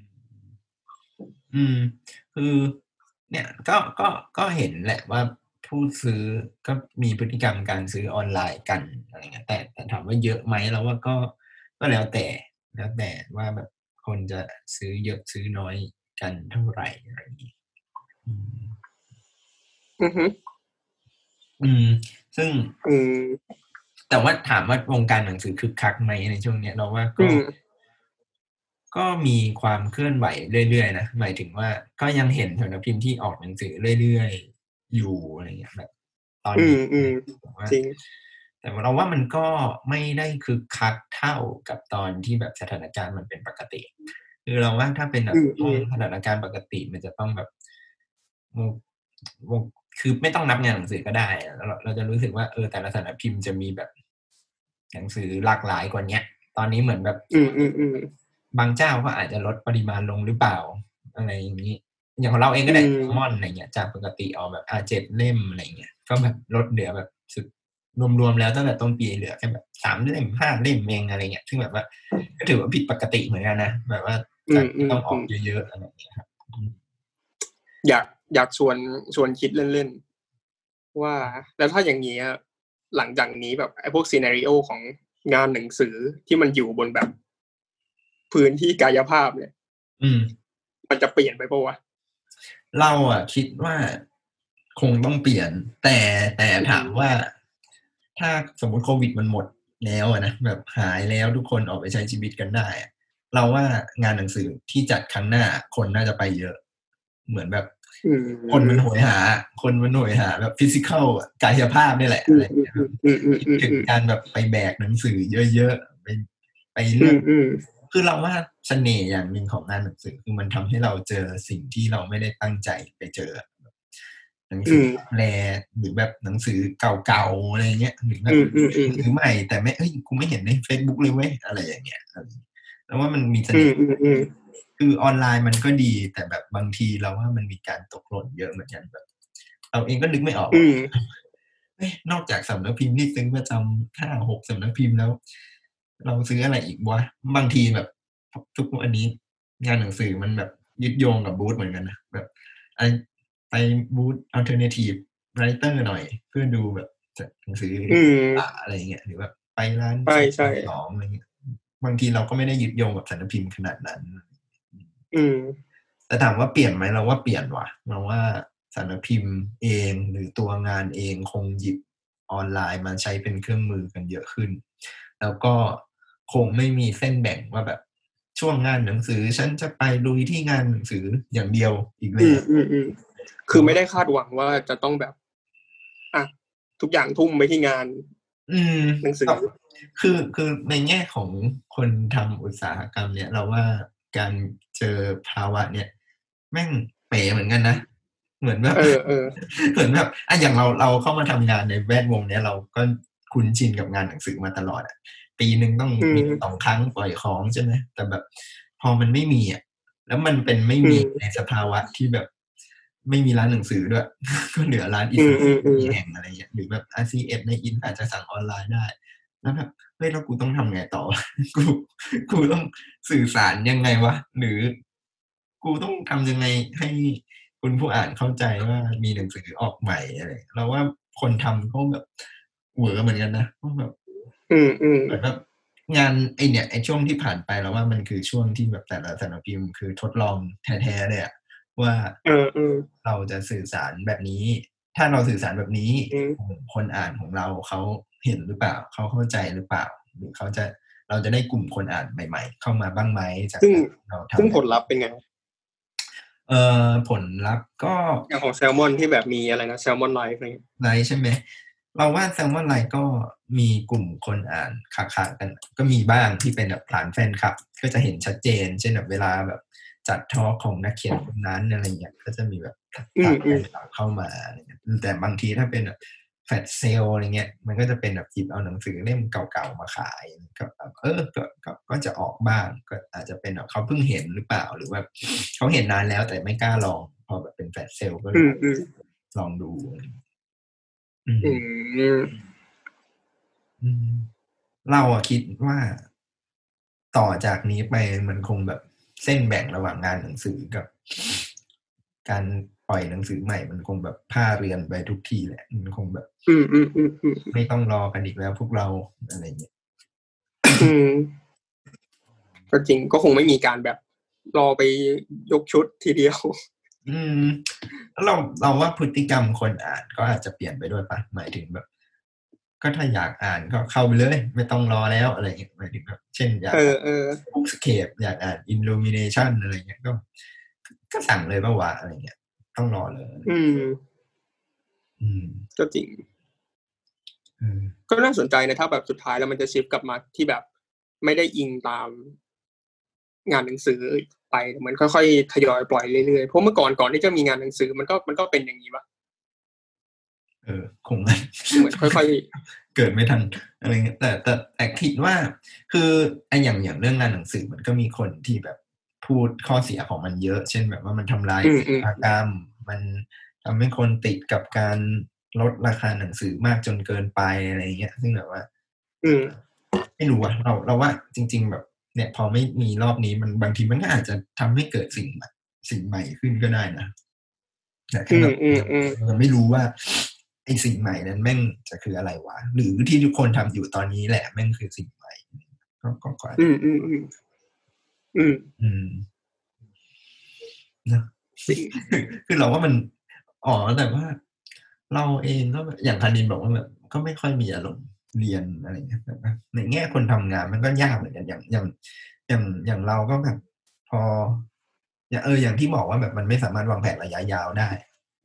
คือตอนเนี้ยสมมติว่าเรายึดโยงอยู่กับงานหนังสืออยู่อะเราก็ไม่รู้นะว่าเดือนตุลาสถานการณ์แม่งจะกลับมาดีแล้ว หรือเปล่า หรืออืมถ้าดี แล้วจะสามารถจัดงานได้จริงไหมอะไรเงี้ยคือแบบเดาไม่ถูกเลยอะว่าแบบจัดได้ปะวะอืมอืมอืมยังไง ก็เลยคิดว่าเนี่ยอย่างน้อยๆปีเนี้ยใช่ใช่เราว่าเราว่าสำนักพิมพ์เองหรือคนทำหนังสือก็คงแบบต้องมองหาวิธีการสื่อสารใหม่ ๆ กับลูกค้าหรือผู้อ่าน อืม อืมเห็นด้วย อืมนั่นแหละก็เป็นแบบข่าวสารวงการหนังสือ และการเรียนต่อในช่วงโควิด เออนั่นสิก็แบบว่า อืมแล้วเราก็ไม่คานินคิดว่ามันจะเป็นยังไงต่อไป งานถึงวงการเหรอเอาวงวงวงการหนังสือก็ได้พูดยากมากเลยอะเราก็ดูอันเราก็เดาอนาคตแต่แต่เราเราเข้าใจว่าคนก็ยังคงแสวงหาหนังสือที่จะอ่านอยู่แหละ อืมอืมอืมเพียงแต่มันก็อะอย่างไอคือเราอยู่ในกลุ่มอะไรนะกลุ่มกลุ่มมหาวิทยาลัยธรรมศาสตร์และการฝากร้านอะไรเงี้ยอืมอืมอืมซึ่งซึ่งซึ่งมันก็น้องก็สมาชิกเป็นแสนอะไรเงี้ย ซึ่งน่าสนใจดีก็คือว่าอาทิตย์หน้ามันเขาจะเขาจะจัดอีเวนต์ไอแบบอะไรนะงานหนังสือดิจิตอลขึ้นมาอืมแล้วเหมือนเขาก็สร้างโพสต์ขึ้นมาว่าแบบอ่า นักเขียนนักแปลนักอ่านคนไหนอยากจะฝากร้านสำนักพิมพ์ไหนก็มาโพสต์ได้เลยก็ไปแปะเขามีคนแปะเยอะมาก คือเราเพิ่งรู้ว่าโอ้โหเด็กธรรมศาสตร์มาทำงานหนังสือเยอะเหมือนกันเว้ยเออก็นักสำนักพิมพ์โน่นนั่นนี่ก็มากันอะไรเงี้ยเออซึ่งมันก็มันก็มันก็ยังเห็นว่าคนยังคงแบบสนใจอยู่อะไรเงี้ยในคือก็ยังมีคนคนอื่น คนอื่นที่เป็นนักอ่านก็มา มาโต้ตอบกับร้านค้าเหล่านี้อยู่บ้าง แล้วมันก็จะเยอะก็อย่าง ก็อย่างที่พี่กายบอกว่ามันก็จะมีการปรับตัวของมันไปอะไรเงี้ยเราก็รู้สึกซึ่งอันนี้ก็คงเป็นรูปแบบหนึ่งมั้งของการที่หนังสือพยายามจะปรับตัวไปขายในวิธีอื่นที่มันอาจจะต่างไปจากวิธีการเดิมๆที่เรารู้จักอืมคือในแง่หนึ่งมันอาจจะรู้สึกว่างานหนังสือมันเหมือนเป็นลูกค้ามาหาเราปะอืม แต่นะตอนนี้มันมันกลายเป็นว่าเราต้องพุ่งออกไปหาลูกค้ามากขึ้นกว่าเดิม ต้องใช้แบบพลังใช้แบบอะไรเราแท็กติกเทคนิคต่างๆ ในการจะทำยังไงก็ได้ให้เขามองเห็นแล้วก็มาซื้อเราอะไรเงี้ย ซึ่งมันก็อาจจะท้าทายขึ้น ในขณะเดียวกันเราว่าถ้าถ้ามองในแง่ดี มันก็อาจจะทำให้การสื่อสารระหว่างสำนักพิมพ์เองกับคนอ่านมันอาจจะเขาเรียกว่าอะไรเป็นมิตร หรือว่าพร่าเรือนลงมา คือไม่ได้มีการแบ่งสถานะที่ชัดเจน ขนาดนั้น หรืออาจจะมีปฏิสัมพันธ์ที่โต้ตอบกันกันกันเยอะขึ้นอะไรเงี้ยซึ่งมันก็อาจจะอาจจะดีมั้งเพราะว่ามันก็อาจจะช่วยช่วยให้แบบ เนี่ย การอ่านหนังสือมันจะกลายเป็นกิจกรรมที่เป็นมิตรมากขึ้นก็ได้ในในในยุคในยุคนี้นะในโควิดที่เหมือนทุกคนพยายามจะแบบ จะสื่อสารกันมากขึ้น เออ เรื่องการสื่อสารเราว่าก็จริงแหละคืออย่างแบบ ไอ้อย่างงานหนังสือแบบเวลาแบบไปแล้วแบบไม่รู้จะซื้ออะไรบางทีเราก็ถามคนขายใช่ไหมแบบอย่างอืมทุกวันนี้เราเราก็พบเห็นว่าเออก็มีลูกค้าที่แบบว่าเออเขาก็แบบอยากให้ช่วยแนะนำให้เหมือนกันนะเขาก็อินบ็อกมาถามหรืออะไรก็ตาม ซึ่งเราก็เออมันก็เป็นช่องทางที่ ก็ยังสามารถใช้ได้อยู่แหละ หมายถึงว่ามันก็คงเวิร์กแหละในแง่แบบ ปฏิสัมพันธ์กับคนอะมันมันมันมันง่ายสุดแล้วอะอืมถ้าถ้าในอืมอืมในภาวะใช่ที่ใช่แบบ ไม่เจอเจอหน้ากันไม่ได้อย่างนี้อืมอืมเออ จริง ๆ อีกประเด็นหนึ่งที่เราว่าอาจจะน่าสนใจก็คือ เหมือนด้วยความที่งานหนังสือมันเป็นงานที่กระจุกตัวอยู่แค่กรุงเทพอะอืมเออ เราแล้วสมมติว่าเป็นไปได้ไหมที่การมาถึงของโควิด เนี่ยมันจะเขาเรียกว่าแบบลดความเป็น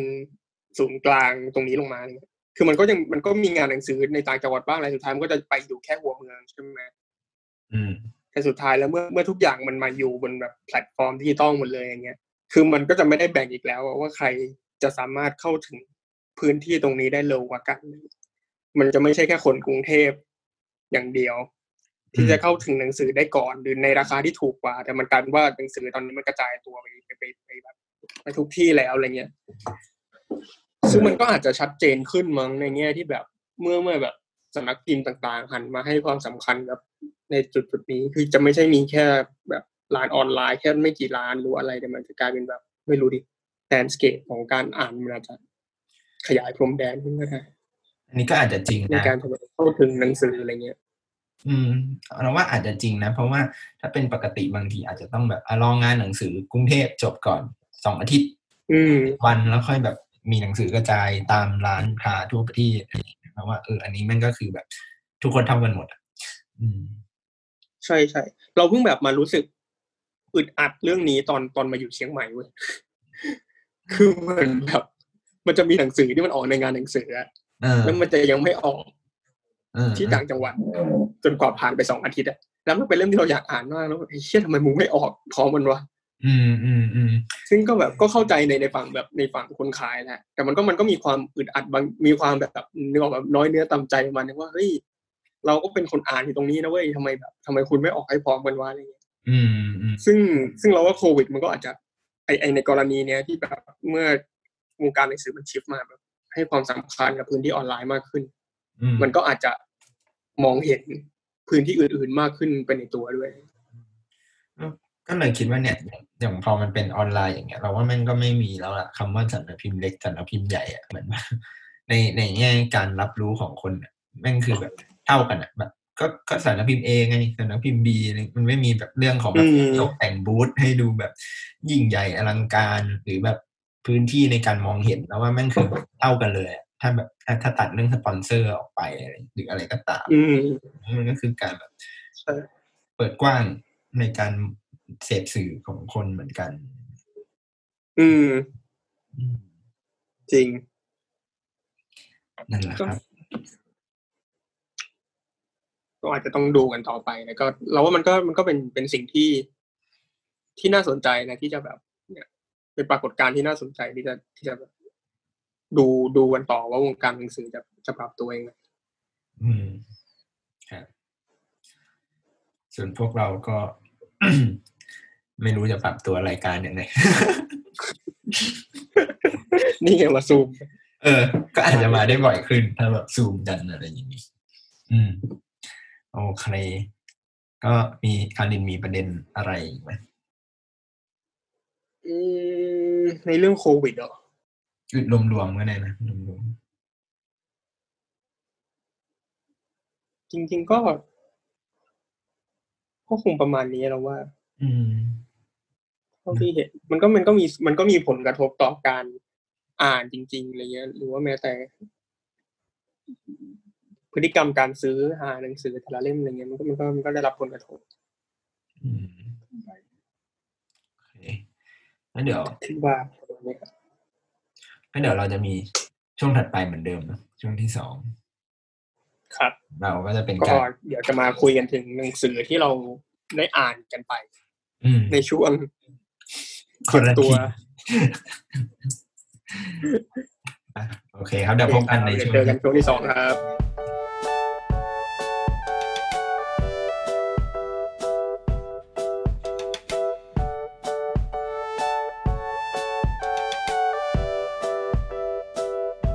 นี่คือช่วงที่สองของ Starter นะครับ หลังจากช่วงที่แล้วเราก็อัปเดต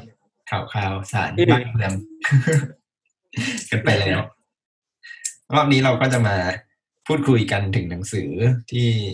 เราได้อ่านกัน ครับผมก็อยากพูดถึงอืมอืมในรายการเอ่อเริ่มที่ได้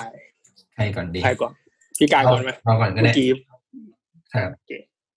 ก็จริงๆมีหนังสือ สองเล่มที่อยากพูดถึงครับ เล่มหนึ่งเนี่ยเป็นหนังสือที่ค่อนข้างน่าจะออกมาสักระยะหนึ่งแล้วครับ เดี๋ยวผมขอดูปีที่ผลิตกันเอ่อออกมาตั้งแต่ปีสองพันห้าร้อยหกสิบก็สองอืมสองสามปีได้แล้วฮะหนังสือเล่มนี้ชื่อว่า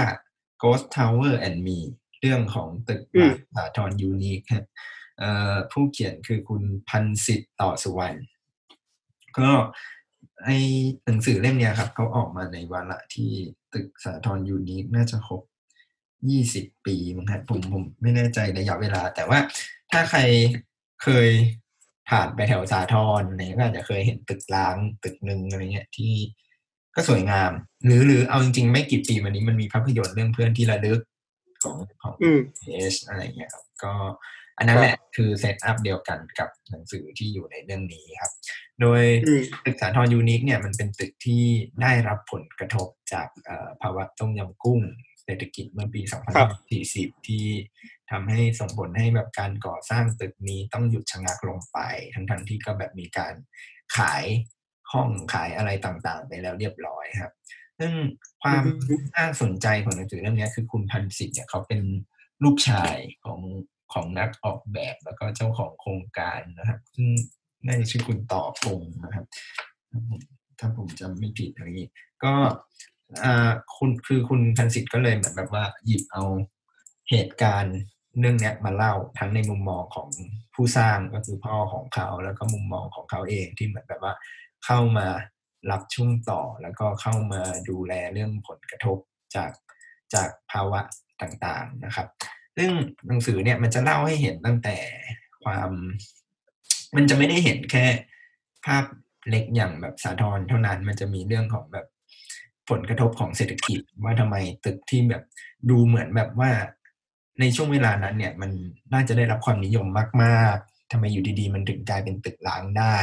ไปจนถึงมันสะท้อนเรื่องของการต่อสู้กับผู้มีอำนาจด้วยครับ ในในแง่นี้ผมว่าน่าสนใจมาก เพราะว่าโดยโดยตัวคุณคุณต่อพงเนี่ยเขาก็มีความแบบ ต้องต่อสู้กับกับผู้คนที่มีอำนาจเยอะเหมือนกันอะไรเงี้ยมีครับเรื่องของภาครัฐที่แบบว่าเกี่ยวข้องกับ คือพอมันมีเรื่องต้มยำกุ้งตัวสะทอนยูนิคก็ได้รับผลกระทบ ก็แบบถูกตัดสินให้เป็นหนี้เสียต้องมีแบบ แล้วก็ถูกนำไปประมูลโดยเจ้าหนี้ก้อนใหม่ ซึ่งแบบว่าเหมือนแบบหนี้เนี่ยก้อนเนี้ยมันถูกประมูลไปในราคาที่ถูกมากๆทำให้แบบว่าตัวสะทอนยูนิคแบบว่าได้ ไม่ได้อะไรเลย แทบจะเรียกว่าไม่ได้อะไรเลยจากมันอืมแบบคุณอ๋อของขอโทษเจ้าของเอ้ยคนนักออกแบบเขาชื่อคุณลังสรรค์อะไรอย่างเงี้ยคุณคุณลังสรรค์เนี่ยเขาก็เลยเหมือนแบบว่าต้องการที่จะต่อสู้อะแล้วก็ต้องการที่อย่างน้อยเนี่ยเขาต้องการให้ผู้ที่เสียเงินซื้อห้องต่างๆ ในอาคารเนี้ยได้เงินกลับคืนไปอะไรอย่างเงี้ยครับ ซึ่งผมว่ามันเป็นเรื่องที่อ่านได้อ่านดีเหมือนกันนะเหมือนแบบว่าเราก็จะเห็นภาพ ความเป็นมาของความล้มล่มสลายทางเศรษฐกิจในปี 40 ซึ่งผมว่าไปไปมาเนี่ย มันก็เข้ากับภาวะช่วงนี้เหมือนกันนะ คือเราไม่รู้หรอกว่าเศรษฐกิจตอนนี้แม่งจะเป็นยังไง แต่ว่าแบบมันก็มีจุดรางบางอย่างที่แบบว่า เออ มีสิทธิ์เหมือนกันนะ ที่เราอาจจะเดินซ้ำรอยนั้นอะไรอย่างเงี้ยแล้วเราเรานอกจากเรื่องของเศรษฐกิจผมว่ามันก็เห็นเรื่องการจัดการของภาครัฐด้วยแหละ เพราะว่าเอาเข้าจริงศึกษาทอนยูนิคมันก็เป็นเหมือนแบบ คือในเรื่องเขาจะมีคำหนึ่งที่ผมว่าน่าสนใจมากคือเหมือนแบบ เป็นอนุสรณ์แห่งความล้มเหลวอะแบบว่าในด้านของการจัดการการดูแลบริหารไปจนถึงความล้มเหลวทางการต่อสู้ ซึ่งซึ่งการต่อสู้เนี่ยมันก็คือการต่อสู้กับเบื้องบนเนี่ยแหละครับ ซึ่งมันน่าสนใจมาก ๆว่า เออบางทีแบบ คนคนมีอำนาจเขาก็มีอำนาจจริง ๆ นะแล้วแบบว่าเขาอยากทำอะไรเขาก็ทำจริง ๆ อะผมว่าหนังสือเล่มนี้เหมือนแบบ และการมีอยู่ มันมันทำให้พออ่านจบก็มองตึกนี้เปลี่ยนไปเลยนะเหมือนแบบว่าเห็นการมีอยู่ของมันเป็นเหมือนแบบสัญลักษณ์หรือซิมโบลิกบางอย่างที่แบบว่าครับถอนความแบบไม่สวยงามของของประเทศไทยเราได้อยู่เหมือนกันพี่กายจำจำจำปีสี่ศูนย์ได้ปะยังเด็กอยู่เลย ยังยังไม่สิบขวบเลยแต่แต่แต่ว่าปีสี่ศูนย์เนี่ย ที่บ้านก็ได้รับผลกระทบนะ หมายถึงว่า ก็ ก็ทำพ่อทำธุรกิจอะไรเงี้ยแล้วก็มีความแบบว่าเอฟเฟกจากมันเหมือนกันอะไรอืม อืมอืมอืมอืมของคารินมีไหมที่บ้านโดนอะไรไหมบ้านเหมือนบ้านผมอยู่ต่างจังหวัดอะก็เลยไม่ค่อย ไม่ค่อยได้รับผลกระทบเท่าไหร่ แต่คือจะเหมือนเราว่าความทรงจำปีสี่ศูนย์ของเรามันคือการดูข่าวมากกว่าเพราะว่าเหมือนพออยู่ต่างจังหวัดเนาะมันก็จะไม่ค่อยเห็นภาพแบบอย่างที่คนกรุงเทพเห็นเลยไอ้พวก ไอ้นัดตลาดนัดคนเคยรวยอะไรเงี้ยคือเรามันมันก็จะเออ ก็จำบรรยากาศพวกนั้นได้อยู่นะแต่ก็แบบว่าถามว่า ตอนนั้นเรารู้สึกอะไรไหมเราก็อาจจะไม่ได้รู้สึกเท่าไหร่เหมือนแบบว่าก็ยังเด็กอยู่ แต่ว่ามันก็จะมีเอฟเฟกต์อะใช่ไหมอ่าได้ได้เงินค่าของกินน้อยลงอยากได้อะไรก็ไม่ได้อะไรเงี้ยหมายถึงแบบช่วงช่วงเราก็ต้องแบบประหยัดต่างๆ นานาอะไรซึ่งเราว่า เหมือนแบบ เราเข้าใจว่าผู้ใหญ่ในช่วงนั้นเหมือนแบบต้องเจอปัญหาเยอะมากเลยนะในแง่ของการทำธุรกิจแบบว่ามันมันมีความแบบพลิกจากหน้ามือเป็นหลังมือไปเลยอะการลอยตัวเงินบาทการอะไรต่างๆอะไรเงี้ยซึ่งเราว่าแบบคนที่ทำธุรกิจเขาคงแบบ ตั้งตัวไม่ทันเหมือนกัน อืมอืมอืมแต่แต่จริง ๆ อย่างที่เมื่อกี้พี่กายบอกไว้ตึกมันคืออะไรอนุสรณ์สถานของความล้มเหลวอืม คือคือจริง ๆ เรารู้สึกว่า คือต่อให้ต่อให้ไม่รู้ประวัติศาสตร์ของตึกอะแต่ตึกนี้มันก็มีพลังบางอย่างมากเลยนะที่แบบคือมันทำให้เรารู้สึกถึงความไม่ปกติอะไรบางอย่างจำได้ตอนไปแถวบางรักก็มองเห็นตึกเนี้ย มันจะรู้สึกเลยว่ามันจะมีอะไรที่แปลกกว่าจากที่อื่น ใช่แล้วแบบเราว่ามันแบบเหมือนแบบพอมีพวกเนี้ยหรือแบบแม้แต่ฮกเวลเองก็ตามแบบแม่งก็มีเรื่องเล่าของมันเองอยู่ ซึ่งเราว่าถ้าใช่ใช่ใช่ไปอ่านเรื่องของมันก็จะแบบว่าเดี๋ยวมันก็สะท้อนความแบบเนี้ยเน่าเฟะหรืออะไรเละๆอะไรของมัน จริง ๆ เรามีเคยจดเอาไว้ว่าแบบเออการที่หนังสือเล่มนี้มันใช้คำว่า ghost ก็น่าสนใจเหมือนกันเหมือนแบบคือเขาก็เหมือนแบบเปรียบเทียบว่าแบบ คนที่จ่ายเงินให้โครงการเนี้ยก็อาจจะรู้ว่า ตัวเขาเป็นผีสำหรับตัวโครงการเหมือนกันคือเหมือนแบบ ก็ไม่ได้ทั้งห้องเสียทั้งเงินอะไรต่างๆอะไรเงี้ยแต่ในขณะเดียวกันผู้สร้างโครงการซึ่งคือครอบครัวเขาเนี่ย ก็ถูกมองจากถูกมองว่าเป็นผีจากภาครัฐหรือองค์กรเหมือนกัน คือมึงก็ไม่มีตัวตน มึงก็เป็นแค่คนที่แบบลอยไปลอยมาแล้วแบบหรือแบบเอาเข้าจริงเราก็อาจจะเป็นผีกันหมดก็ได้นะในแง่นี้ก็คือแบบเราอาจจะถูกทำให้ตายเมื่อไหร่ก็ได้ เราจมอยู่กับอดีตเนี่ยหรือแบบ ซึ่งในแง่หนึ่งเหมือนแบบ เราก็เลยรู้สึกว่าการที่ครอบครัวเนี่ยหรือคนรังสรรค์เนี่ยเขาเก็บสิ่งเอาเนี้ยตึกเนี้ยเอาไว้อะบางทีเขาอาจจะต้องการให้ผีมันมีรูปธรรมชัดเจนก็ได้นะเอาไว้หลอกใครบางคนหลอก เนี่ยรัฐบาลใช่ไหมหรืออะไรก็ตามที่แบบว่าทำให้เกิดสิ่งนี้ขึ้นมาซึ่งเราว่าเฮ้ยมันเป็นหนังสือที่น่าสนใจแล้วเอาเข้าจริงเขาเล่าเรื่องใช่ใช่ด้วยภาษาที่เรียบง่ายนะ ไม่ไม่ได้มีเรื่องแบบสถาปัตย์อะไรขนาดนั้น หรือธุรกิจเขาก็มีการแบบอธิบายอยู่เศรษฐกิจอะไรอย่างเงี้ยครับอยากอยากแนะนำให้อ่านอยู่อืมแล้วก็อีกเล่มหนึ่งนะครับอีกเล่มหนึ่งเนี่ยผมยังอ่านไม่เสร็จแต่ว่าชื่อว่าตาสว่างครับหนังสือเล่มนี้เป็นครับผม graphic novel หนังสือเล่มดังใช่ เป็นหนังสือที่เขียนโดยว่าเขียนและวาดโดยชาวอิตาลีนะครับ เอ่อเนื้อเรื่องเนี่ยแต่งโดยคุณคา u ดิโอโซปันเซตติกับเคียร่านาตาลุชีส่วนภาพประกอบเนี่ยวาดโดยคุณซาร่าฟ็อกบี้ความน่าสนใจของตาสว่างเนี่ยคือมันเป็น graphic novel ที่เล่าเรื่องของประเทศไทยตั้งแต่ทศวรรษ1520 ถึง 2550 ฮะ แล้วความน่าสนใจของมันคือมันเป็นงานฟิกชันที่ คณะอืมเขียนเนี่ยเขาเดินทางมาเมืองไทยเพื่อ คือคือเขามาเพื่อเก็บข้อมูลทางด้านมนุษยวิทยาเหมือนทั้งทั้งสามคนนี้ ผมเข้าใจว่าน่าจะมีคนใดคนหนึ่งหรือทั้งสามคนนี่แหละที่แบบศึกษาทางด้านนี้โดยเฉพาะ แล้วเขาก็แบบว่ามาศึกษาประวัติศาสตร์การเมืองไทยอะไรเงี้ยครับ ซึ่งผมเท่าที่คือผมอะยังอ่านไม่จบนะ แต่ก็อยากหยิบมาพูดเพราะรู้สึกว่ามันเป็นมุมมองที่น่าสนใจดีคือ ถ้าถ้าสมัยก่อนเรามีคำว่าวรรณกรรมเพื่อชีวิตสำหรับพวกแบบเรื่องสั้นไทยหรืออะไรก็ตาม ผมรู้สึกว่ากราฟิกโนเวลเรื่องเนี้ยมีความที่จะสะท้อนชีวิตของคนไทยได้ดีเหมือนกันแบบมันครัอาจบจะมีความแบบประหลาดประหลาดๆบ้างสำหรับคนไทย แต่ผมรู้สึกหรืออาจจะไม่คุ้นชินจังหวะการเล่าเรื่อง เพราะมันจะไม่เหมือนพวกมังงะญี่ปุ่นหรืออะไรอย่างนี้ แต่ว่าอืมอืมในแง่ของดีเทลอะผมว่าน่าสนใจมาก ๆ แล้วก็เป็นเป็นเรื่องที่ จะพูดว่าไงดี คือมันเป็นเรื่องการเมืองแหละสังคมและการเมืองอืมอืมเลยเพราะว่าโดยโดยตัวละครเนี่ยเขาเป็นคนอุดรธานีที่เข้ามาทำงานในกรุงเทพต้องการ คือพล็อดมันอาจจะคลีเช่นะคือคนคนต่างจังหวัดเข้ามาทำงานหาเงินในเมืองไทยอะไรเงี้ยแล้วก็เจอกับปัญหาต่างๆ นานา แต่ว่าในอันนั้นก็เป็น setup ในช่วงเริ่มต้น แต่ความน่าสนใจของมันคือมันมี background เป็นสังคมและการเมืองไทย ซึ่งมันก็จะมีเนี่ยตั้งแต่แบบม็อบเสื้อแดงไปจนถึงแบบการแต่งการสลายการชุมนุมอะไรต่างๆ นานา ซึ่งผมว่าเอาเข้าจริงแล้วมันเป็นบทบันทึกประวัติศาสตร์ไทยที่น่าสนใจมาก ๆ แล้วก็อ่านไม่ยากครับ ผมว่าเรื่องนี้ถ้าใครอยากหรือหรือใครที่รู้สึกว่าบ้านเมืองเรา มันมาถึงจุดนี้ได้ยังไงอะไรผมว่าตาสว่างน่าจะเป็นหนังสือที่จุดเริ่มต้นให้กับ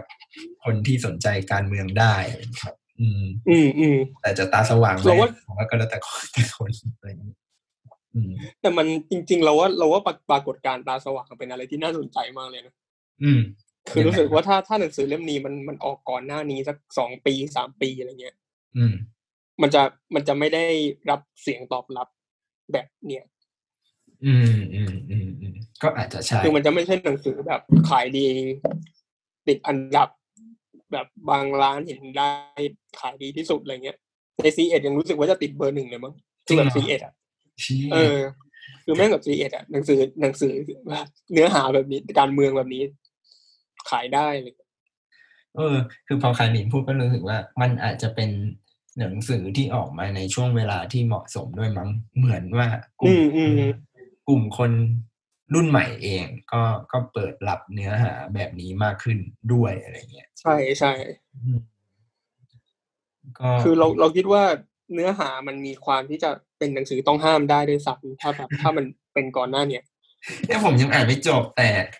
เคยได้ยินมาว่ามันมีบางช่วงบางตอนที่เซ็นเซอร์ด้วยนะ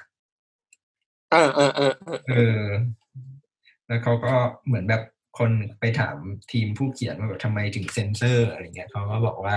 ก็เพื่อที่จะให้หนังสือเล่มนี้ตีพิมพ์ได้ก็เลยต้องเซ็นเซอร์อืมอืมอืมก็แบบว่า เออ ก็ก็ก็น่าสนใจคือ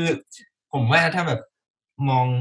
ถ้าคนรู้สึกว่าไอ้มึงพูดการเมืองหรือเปล่าแล้วว่าถ้าตัดในแง่นั้นออกไป แล้วว่าหนังสือเล่มนี้ก็ยังน่าสนใจอยู่ดีอะตรงที่มันแบบอ่าอ่ามันมันคือการรีเสิร์ชป่ะข้อมูลนะเอาเข้าจริงอย่างอย่างใช่ใช่บอกว่าคนเขียนหรือใครทุกคนเขาก็เป็น ผู้เชี่ยวชาญทางด้านมนุษยศาสตร์เลยใช่ไหมเขาเป็นนักมนุษยวิทยา อืม จบ คือเหมือนเหมือนหนังสือเล่มนี้ครับ มันมันมันเป็นเขาเรียกว่าอะไรเป็น เป็นสิ่งที่สารต่อมาจากวิทยานิพนธ์เขามั้งอืมคือวิทยานิพนธ์เขามันชื่อว่า Owners of the Map ซึ่งไอ้คุณคลาวดิโอ เนี่ยเขามาเก็บตัวแล้วก็มาศึกษาเขาเรียกว่าอะไรแบบ วิถีชีวิตของ มามอเตอร์ไซค์รับจ้างในประเทศไทยเนี่ยอืมโดยเฉพาะในช่วงที่มันมีการชุมนุมเสื้อแดงแล้วก็มีการสลายการชุมนุมเนี่ยอืมซึ่งเขาก็เลยค่อนข้างที่จะเห็นแบบบริบทหรือว่าพลวัตของของของการเมืองไทยที่มันกระทำต่อคนกลุ่มนี้อย่างชัดเจนมากอืมซึ่งไอ้เล่มตาสว่างเนี่ยมันก็เหมือนกับว่าเป็นเป็นผลที่มาจากการที่ว่า เขานำข้อมูลต่างๆเหล่านี้มามามาสังเคราะห์แล้วก็มาเขียนมันออกมาในในลักษณะของฟิกชันอะไรเงี้ยครับอืม จนออกมาเป็นเป็นแบบเป็นเรื่องราวของมอเตอร์ไซค์รับจ้างใช่ในหนังสือเล่มนี้ ใช่แล้วผมว่าที่ที่การสว่างมันน่าสนใจมากๆ คือการที่เขาเลือกเล่าเรื่องผ่านตัวละครที่เป็นเนี่ยคนที่เข้ามากรุงเทพเพื่อหวังอะไร เพื่อหวังสร้างเนื้อสร้างตัวหรืออะไรบางอย่าง ซึ่งแบบเอาเข้าจริงมันก็เราอะจะไม่ค่อยเห็น มันก็ยังมีเรื่องเล่าทำนองนี้อยู่ แต่แบบความน่าสนใจของมันคือมันถูกเล่าโดยคนต่างชาติด้วยนี่แหละ คือแม้แต่แบบ คนต่างชาติที่แบบเข้ามาเก็บข้อมูลก็ยังเลือกนำเสนอมุมมองแบบนี้เลยอะแบบว่าผมว่ามันก็คงมีประเด็นหรือแง่มุมบางอย่างที่สะท้อนออกมาได้แหละว่าทำไมเขาถึงต้องหยิบครับคนกลุ่มนี้มาเป็นอืมผู้เล่าเรื่องนะครับ อืมอะของเราก็ประมาณนี้ ของคารินเลยโอเคครับ ของเราเป็นสองเล่มเหมือนกันแล้วกัน เล่มแรกเป็นเกมแรกอ่านอ่านเป็น PDF โหลดมาเพราะว่าไม่มีตังค์ซื้อเป็นหนังสือภาษาอังกฤษครับอืมมันชื่อว่า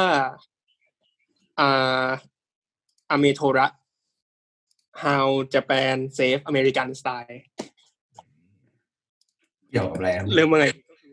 ก็คือว่า คือคือจริง ๆ แล้วเราเราไปรู้จักหนังสือเล่มนี้โดยการที่เราเราสั่งเสื้อ จาก Uniqlo มา แล้วเขาก็แถมเขาก็แถมไอตัวไอ magazine อะอ๋ออ่าอ่าไอ maga- zine Uniqlo ไอ LifeWear แล้วก็ไปนั่งอ่านอ่านแล้วมันจะมีอยู่หน้านึงบางที่เขามันกับว่าเลือกนายแบบมา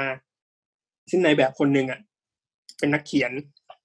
อืมแล้วเขาก็เขียนหนังสือเล่มนี้อะไรไอ้ที่ที่ชื่ออเมโทระนี่แหละเราก็เลยลองไป search ดูว่ามันเป็นเรื่องราวเป็นยังไงอืมก็ปรากฏว่ามันเป็นเรื่องที่เขาพูดถึงว่าเขาตั้งคำถามง่ายๆมาเลยว่าทำไม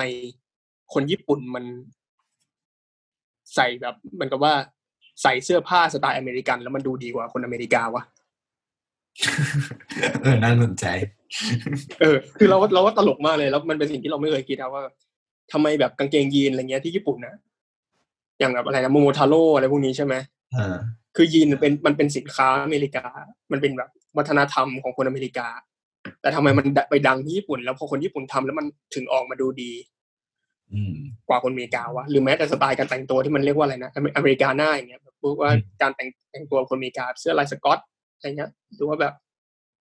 เกงยีนรองเท้าบูทหรือว่ารองเท้าของหนังอะไรเงี้ย อะไรทุกอย่างที่เมื่อมันเมื่อคนญี่ปุ่นเอาไปสวมใส่อะอืมแล้วแม่งมันออกมาดีกว่า คนอเมริกา เออทำไมวะซึ่งซึ่งคนนี้เขาก็เลยพาไปเหมือนกับว่า สืบย้อนประวัติ ความเป็นมาของว่ามันไอไอไอสไตล์การแต่งตัวอเมริกาเนี่ยมันเริ่มเข้ามาในญี่ปุ่นเมื่อไหร่แล้วมันเกิดอะไรขึ้นบ้างที่ที่ที่มันทำให้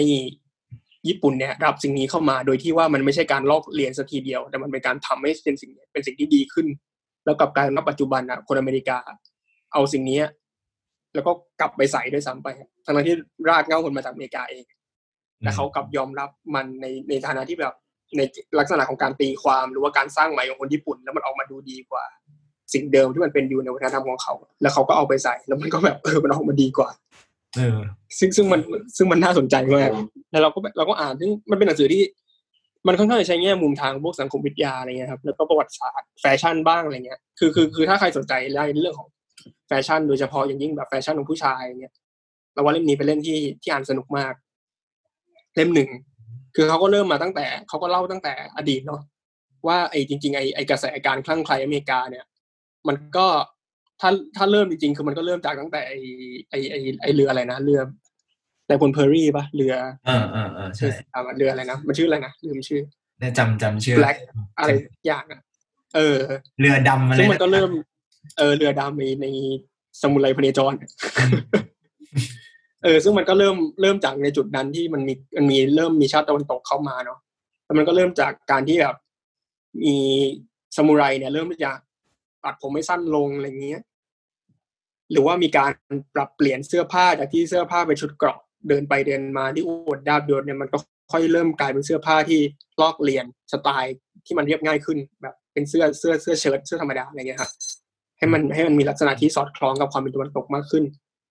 ซึ่งต่อมาเนี่ย แต่แต่ผลกระทบความเปลี่ยนแปลง shift ที่มันสำคัญจริงในวัฒนธรรมญี่ปุ่นต่อแฟชั่นอเมริกาเนี่ยมันเกิดขึ้นในช่วงหลังสงครามโลกครั้งที่สองคือมันจะมีผู้ชายคนหนึ่งผมจำชื่อไม่ได้ เขาคลั่งไคล้เสื้อผ้าตะวันตกมาก แบบชอบแต่งใส่สูทอะไรเงี้ย ซึ่งในยุคนั้นในการใส่ใส่เสื้อใส่เบลเซอร์ใส่สูทอะไรเงี้ย คนมองว่าเป็นเรื่องผิดปกติ เพราะว่า เขาเรียกว่าอะไรสำนึกคิดของผู้ชายญี่ปุ่นตอนนั้นนะเขามองว่าแฟชั่นเป็นเรื่องของผู้หญิง ซึ่งผู้ชายไม่ควรจะมาเสียเวลา ในการที่จะคิดคำนึงด้วยซ้ำว่าวันนี้แต่งตัวอะไร คือคุณมีเสื้อผ้าเหมือนกันนะคุณใส่แล้วคุณก็จบแล้ว มันเหมือนกับว่าผู้ชายเป็นเรื่องของฟังก์ชันเป็นเรื่องของการทำงานมากกว่าไม่ต้องเอาสมองมาเปลืองเวลาคิดหรอกว่าแต่งยังไงที่ดูดีอีกอย่างคือแฟชั่นมันมันมันถูกรับรู้ในสำนึกที่มองว่ามันเป็นเรื่องของผู้หญิงอะไรเงี้ยเพราะฉะนั้นถ้าผู้ชายที่สนใจเรื่องแฟชั่นเนี่ยจะถูกมองว่าเฮ้ยทำไมมึงแบบ เป็นผู้แบบดูจะโน้มเอียงไปในทางผู้หญิงหรือเปล่าในความเป็นชายมันต้องเป็นเป็นเรื่องที่คุณไม่ต้องสนใจอะไรพวกนี้สิ ทีนี้ไอ้ไอ้คุณคนนี้ที่ที่มันที่มันสนใจ ไอ้แฟชั่นในเรื่องของการแต่งตัวผู้ชายเนี่ย คืออยู่มาวันหนึ่งมันก็ดันไปเห็น ชุดนักเรียนของเด็กในมหาลัยไอวิลีกที่อเมริกา คือมหาลัยพรินสตันอะไรเงี้ยครับเป็นแบบมหาลัยชั้นชั้นยอดของอเมริกาอะไรเงี้ย แล้วมันก็แล้วมันก็เห็นว่าเด็กพรินสตันเนี่ยใส่ใส่สูทอะไรเงี้ยใส่กางเกงสแล็กใส่รองเท้าหนัง ซึ่งมันดูดีมาก แล้วมันก็เข้าใจไปเองว่าคนอเมริกาแม่งแต่งตัวอย่างนี้คือคิดว่าคนอเมริกาไม่ในชีวิตประจำวันคือใส่ใส่สูทใส่อะไรเนี้ยบหมดเลยแล้วมันก็จำภาพนั้นมา แล้วมันก็เอาเสื้อ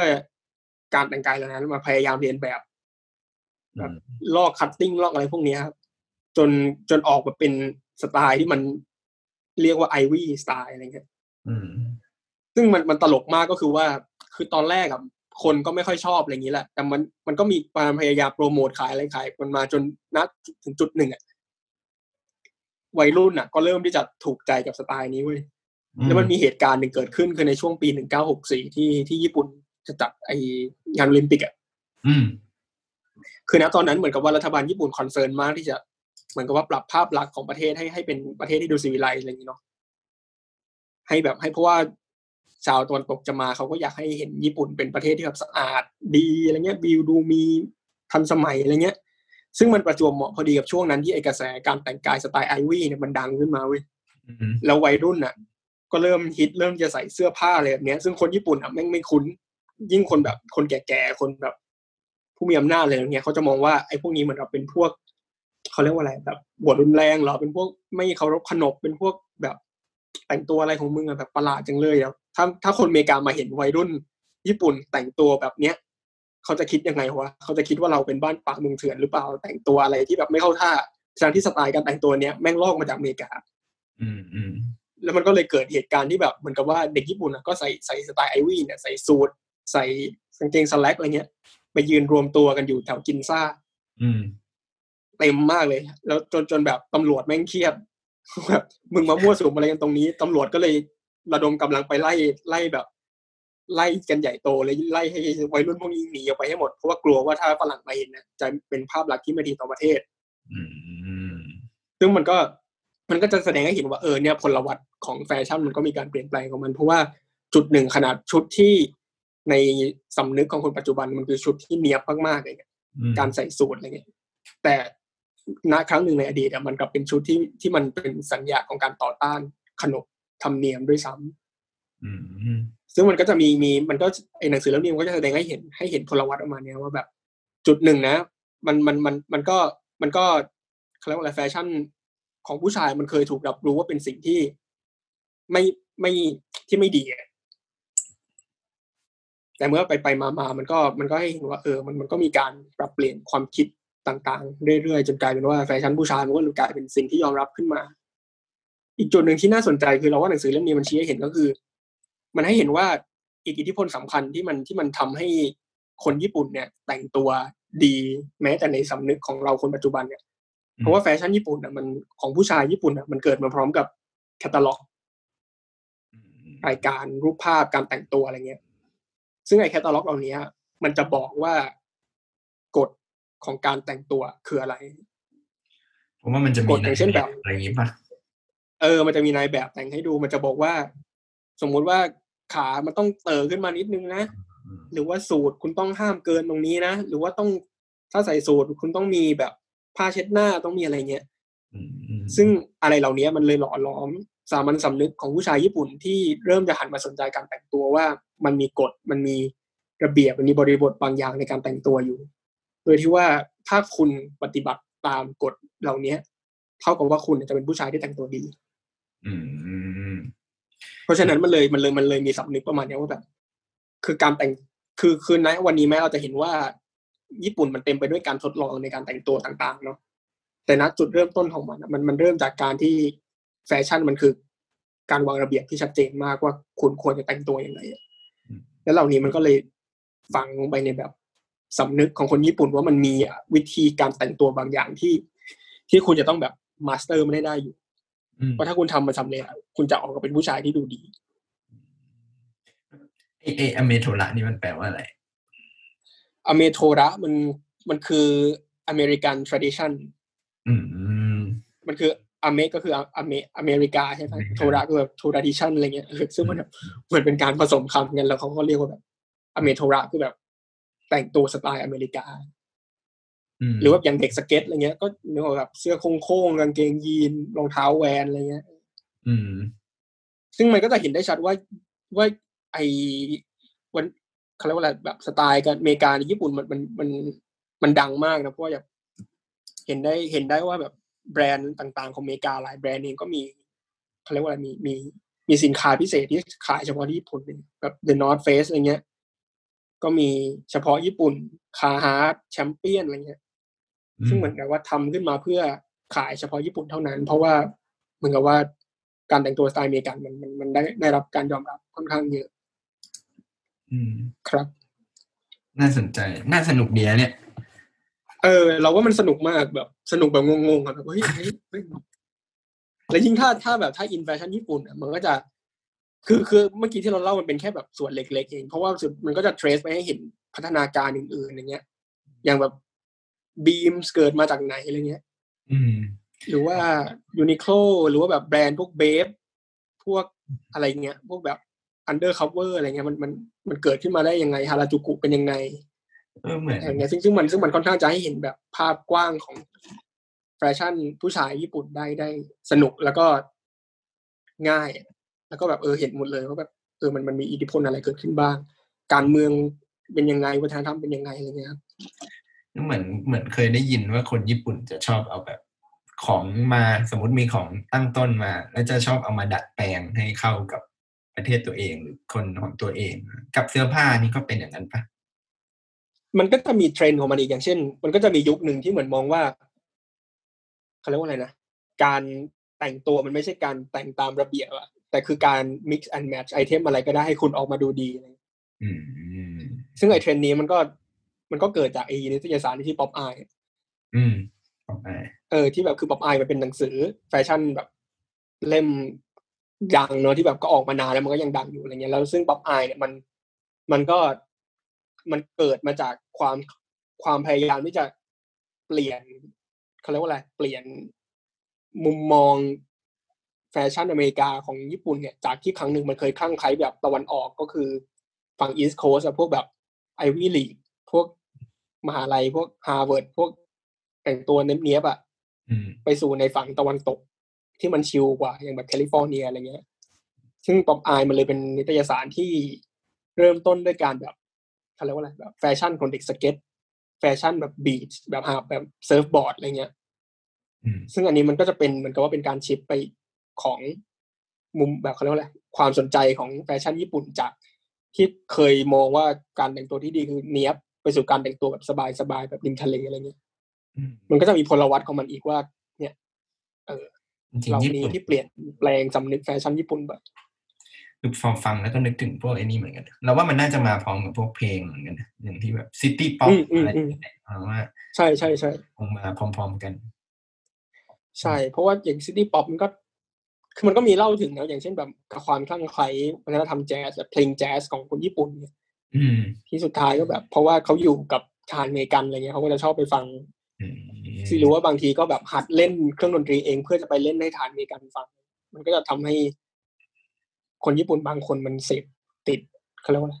มีทักษะในส่วนนี้ขึ้นมา อืม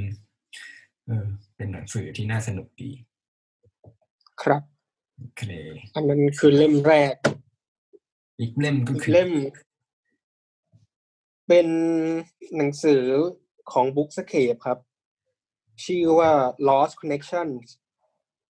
หรือภาษาไทยชื่อโลกซึมเศร้าอืมของนักเขียนที่ชื่อว่า โยฮันฮารี ครับ แปลโดยคุณดลพรรุจิระวงศ์เพิ่งออกเลย จริงๆเพิ่งออกใช่เพิ่งออกเมื่อเดือนที่แล้วเองมั้ง ก็อย่างอย่างชื่อก็เหมือนชื่อออกมาเลยครับ มันเกี่ยวกับนั่นแหละ ภาวะซึมเศร้าเนาะที่เหมือนกับเขาเรียกว่าอะไรก็เป็นเป็นสิ่งที่ ที่เรามักจะได้ยินกันอยู่บ่อยๆในในโดยเฉพาะในโลกอินเทอร์เน็ตเนี่ยที่แบบ คิดว่าประเด็นไอ้เรื่องภาวะซึมเศร้าเนี่ยก็จะหรือว่าโรคซึมเศร้าเนี่ยก็เป็นเรื่องที่มักจะปรากฏขึ้นมาให้เราได้ได้เห็นอยู่บ่อย ๆ ในบทสนทนาต่าง ๆ ก็ดีหรือว่าในแบบการ อะไรยกว่าอะไรการถกเถียงอะไรต่างๆ ก็ดีครับ ซึ่ง จริงๆหนังสือเล่มนี้เป็นหนังสือที่พูดยากมาก พูดไงดีวะมันมันมันคือเราว่าเพราะอะไร คือเราว่ามันมีความสุ่มเสี่ยงบางอย่างเว้ยอืมที่ที่เราที่อาจจะทำให้เราไม่กล้าพูด อย่าง เพราะว่าคือเรารู้สึกว่ามันเป็นหนังสือที่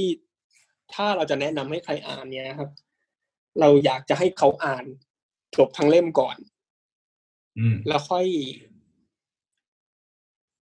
ทำความคิดทำความเข้าใจหรือว่าพูดคุยกับตัวเองก็ได้ว่าเรารู้สึกยังไงกับหนังสือเล่มนี้อืมเพราะว่าอย่างหนึ่งคือยิ่งยิ่งถ้าแบบ ถ้าคนที่จะอ่านเล่มนี้มีภาวะซึมเศร้าอะไรอย่างเงี้ยเราว่ามันเป็นหนังสือที่เสี่ยงมาก เพราะว่าประเด็นสำคัญของหนังสือเล่มนี้คือเขาต้องการจะโต้เถียงกับความคิดที่ว่าการกินยาต้านเศร้าเนี่ยมันเวิร์กอืมอืมอืมอือเออ ซึ่ง คือเราเราไม่เล่าแล้วกันเพราะเรารู้สึกว่าเราถ้าเราเล่าเราเรากลัวว่าเราจะสื่อสารผิด ไปอย่างเงี้ย คือถ้าถ้าใครที่สนใจเรื่องนี้ เราแนะนำให้ไปอ่านทางเล่มดูอย่าอ่านอย่าอ่านแค่เป็นบางบท เพราะว่าถ้าอ่านเป็นบางบท มันก็จะ มีความ มันก็อาจจะทำให้รู้สึกว่ามันน้ำเสียงของหนังสือในบางบท มันอาจจะดูสั่งสอนได้ เพียงแต่ว่าเรารู้สึกว่าโดยตัวเล่มของมันดูว่าโดยวิธีคิดของผู้เขียนเนี่ยต้องเล่าด้วยว่าผู้เขียนเขาก็มีภาวะซึมเศร้านะครับอืมเออก็คือว่าเขาค่อนข้างที่จะระมัดระวังพอสมควรในการที่จะ พูดประเด็นใด ๆ ที่มันละเอียดอ่อนขึ้นมาอะไรเงี้ยคือเขาจะ remark อยู่ตลอดว่า อะถึงเขาจะพูดเรื่องนี้ไปแต่มันไม่ได้แปลว่า ทุกคนจะ work กับวิธีนี้นะอะไรอย่างนี้ คือผู้เขียนเนี่ยเขาก็เขาก็เขาก็เกี่ยวเขาเรียกว่าอะไรกินยาซึมเศร้ามาเป็นสิบปีแล้วแล้วเขาก็รู้สึกว่ามันมันไม่ work กับเขาอะไรเงี้ยครับแล้วเขาก็เลยพยายามที่จะตามหาวิธีการยังไงที่จะทำให้เขาหลุดพ้นจากภาวะนี้ออกไปได้อืมโดยที่ข้อเสนอของเขาเนี่ย มันคือการที่จะ คือเขาคือเขา พูดขึ้นมาว่าจริง ๆ แล้วไอ้ภาวะซึมเศร้าเนี่ย มันมีมันเกิดขึ้นมาจากสามปัจจัยด้วยกันอืมซึ่งมันก็จะประกอบด้วยชีววิทยา จิตวิทยา แล้วก็ปัจจัยทางสังคมอืมเพียงแต่ว่าณปัจจุบันเนี้ยเมื่อเราพูดถึงภาวะซึมเศร้าหรือโรคซึมเศร้าเนี่ย มันจะมุ่งไปที่ภาวะ ชีววิทยาอย่างเดียวอืมก็คือการที่บอกว่าเคมีในสมองไม่เท่ากัน ใช่ไหมเออ ซึ่งเขาพยายามที่จะเขาเรียกว่าอะไรวะแบบดีมิสสิ่งเนี้ยแบบทำลายแบบพยายามว่าเขาเรียกว่าถกเถียงกับมายาคติในเรื่องนี้ ซึ่งซึ่งเนี่ยการที่เราพูดถ้าเราพูดว่ามายาคติเนี่ยเรายังรู้สึกว่า ไม่ใช่คือเราคือมันต้องไปอ่านว่ะ คือมันก็ไม่ใช่ว่าไม่จริง แต่มันก็มีความจริงอยู่เพียงแต่อาจจะเป็นความจริงที่ถูกขยายให้ใหญ่โตกว่าที่มันเป็นนะฮะ ภายใต้อิทธิพลของทุนนิยมคือเหมือนที่มันเป็นที่มันที่มันอะไรวะเออ เหมือนมันเป็นหนังสือที่ต้องมองภาพใหญ่ปะภาพกว้าง ใช่ใช่อืมซึ่งซึ่งไอคุณคุณโยฮันเนี่ยเขาก็เลยพยายามจะชี้ให้เห็นว่าเออคือมันไม่มันไม่ได้ผิดนะคือมันไม่ใช่ คือไอไอ้อิทธิพลด้านชีววิทยาเนี่ยมันไม่ใช่เออชีววิทยาเนี่ยมันไม่ใช่ว่ามันไม่มีอยู่เลย คือมันก็อาจจะมีอยู่บ้าง เพียงแต่มันถูก ขยายใหญ่กว่าความเป็นจริง โดยที่สิ่งที่เราควรจะให้ความสำคัญจริงๆเนี่ยมันเป็นเรื่องของจิตวิทยา แล้วก็เงื่อนไขทางสังคมมากกว่าที่มันมีผลกระทบต่อการแบบ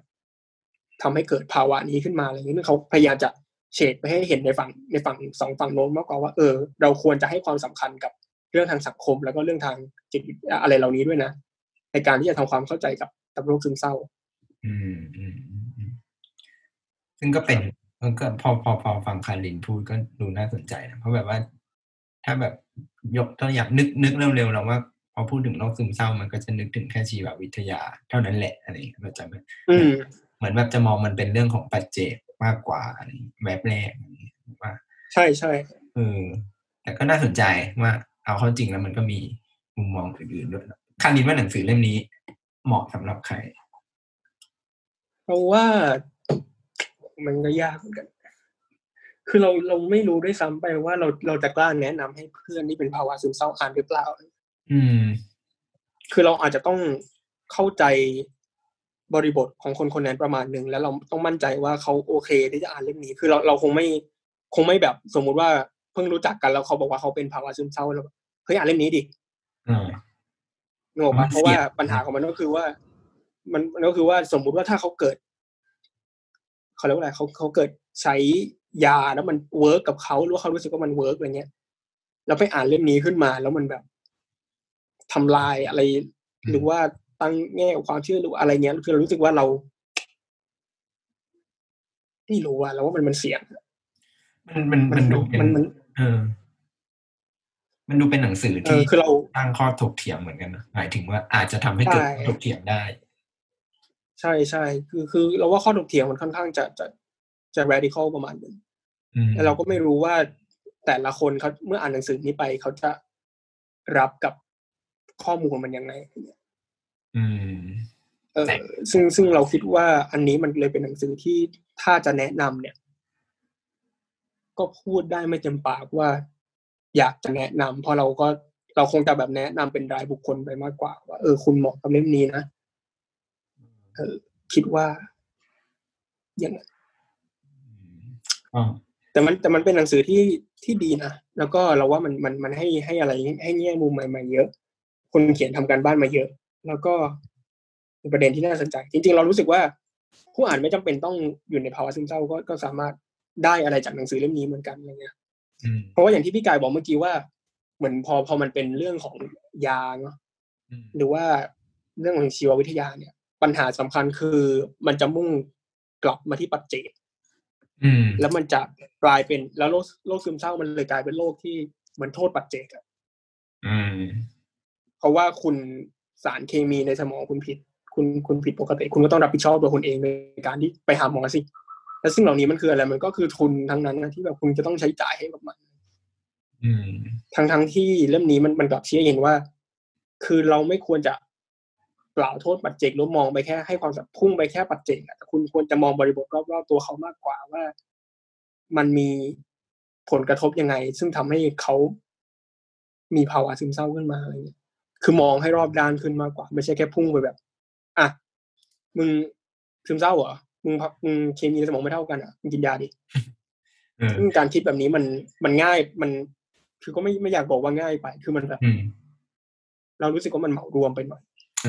ที่จะแบบเหมารวมทุกปัจเจกว่าวิธีการทางออกของเขามันจะเหมือนกันอืมซึ่งพอพูดแบบนี้ก็เลยรู้สึกว่าเออชื่อหนังสือก็อาจจะสื่อสารได้ดีประมาณหนึ่งเหมือนกันนะที่เขาใช้คำว่าโลกอืที่มรอลิงกอไก่ใช่แต่ว่าเป็นโลก เก่งนะเว้ยคนตั้งชื่อเออเออฉลาดมันดูแบบว่ามันเพราะคือพอพอใช้คำว่าโลกนี้มากกว่าที่เป็นโรคโร วกภัยไข้เจ็บเรารู้สึกว่าเออความซึมเศร้าแม่งใหญ่กว่านั้นว่ะ มันไม่ใช่แค่เรื่องอืมเรื่องของใครบางคนอะไรอย่างเงี้ยอืม ใช่ ซึ่งซึ่งนั่นแหละ สุดท้ายแล้วมันก็จะกลับมาที่คำพูดเดิมว่าเออแม้แต่โรคซึมเศร้าที่เรามองว่าเป็นเรื่องของปัจเจกมันก็มันก็มีปัญหาเชิงโครงสร้างซ่อนซ้อนอยู่อีกทีหนึงอืมก็ทั้งเรื่องเศรษฐกิจทั้งเรื่องการเมืองอัน ประเด็นทางเพศภาวะอะไรก็แล้วแต่ มันมันล้วนแต่มีความเป็นไปได้ที่จะเป็นเงื่อนไขต่อการเกิดขึ้นของภาวะนี้ด้วยกันทั้งนั้นนะอืมโอเค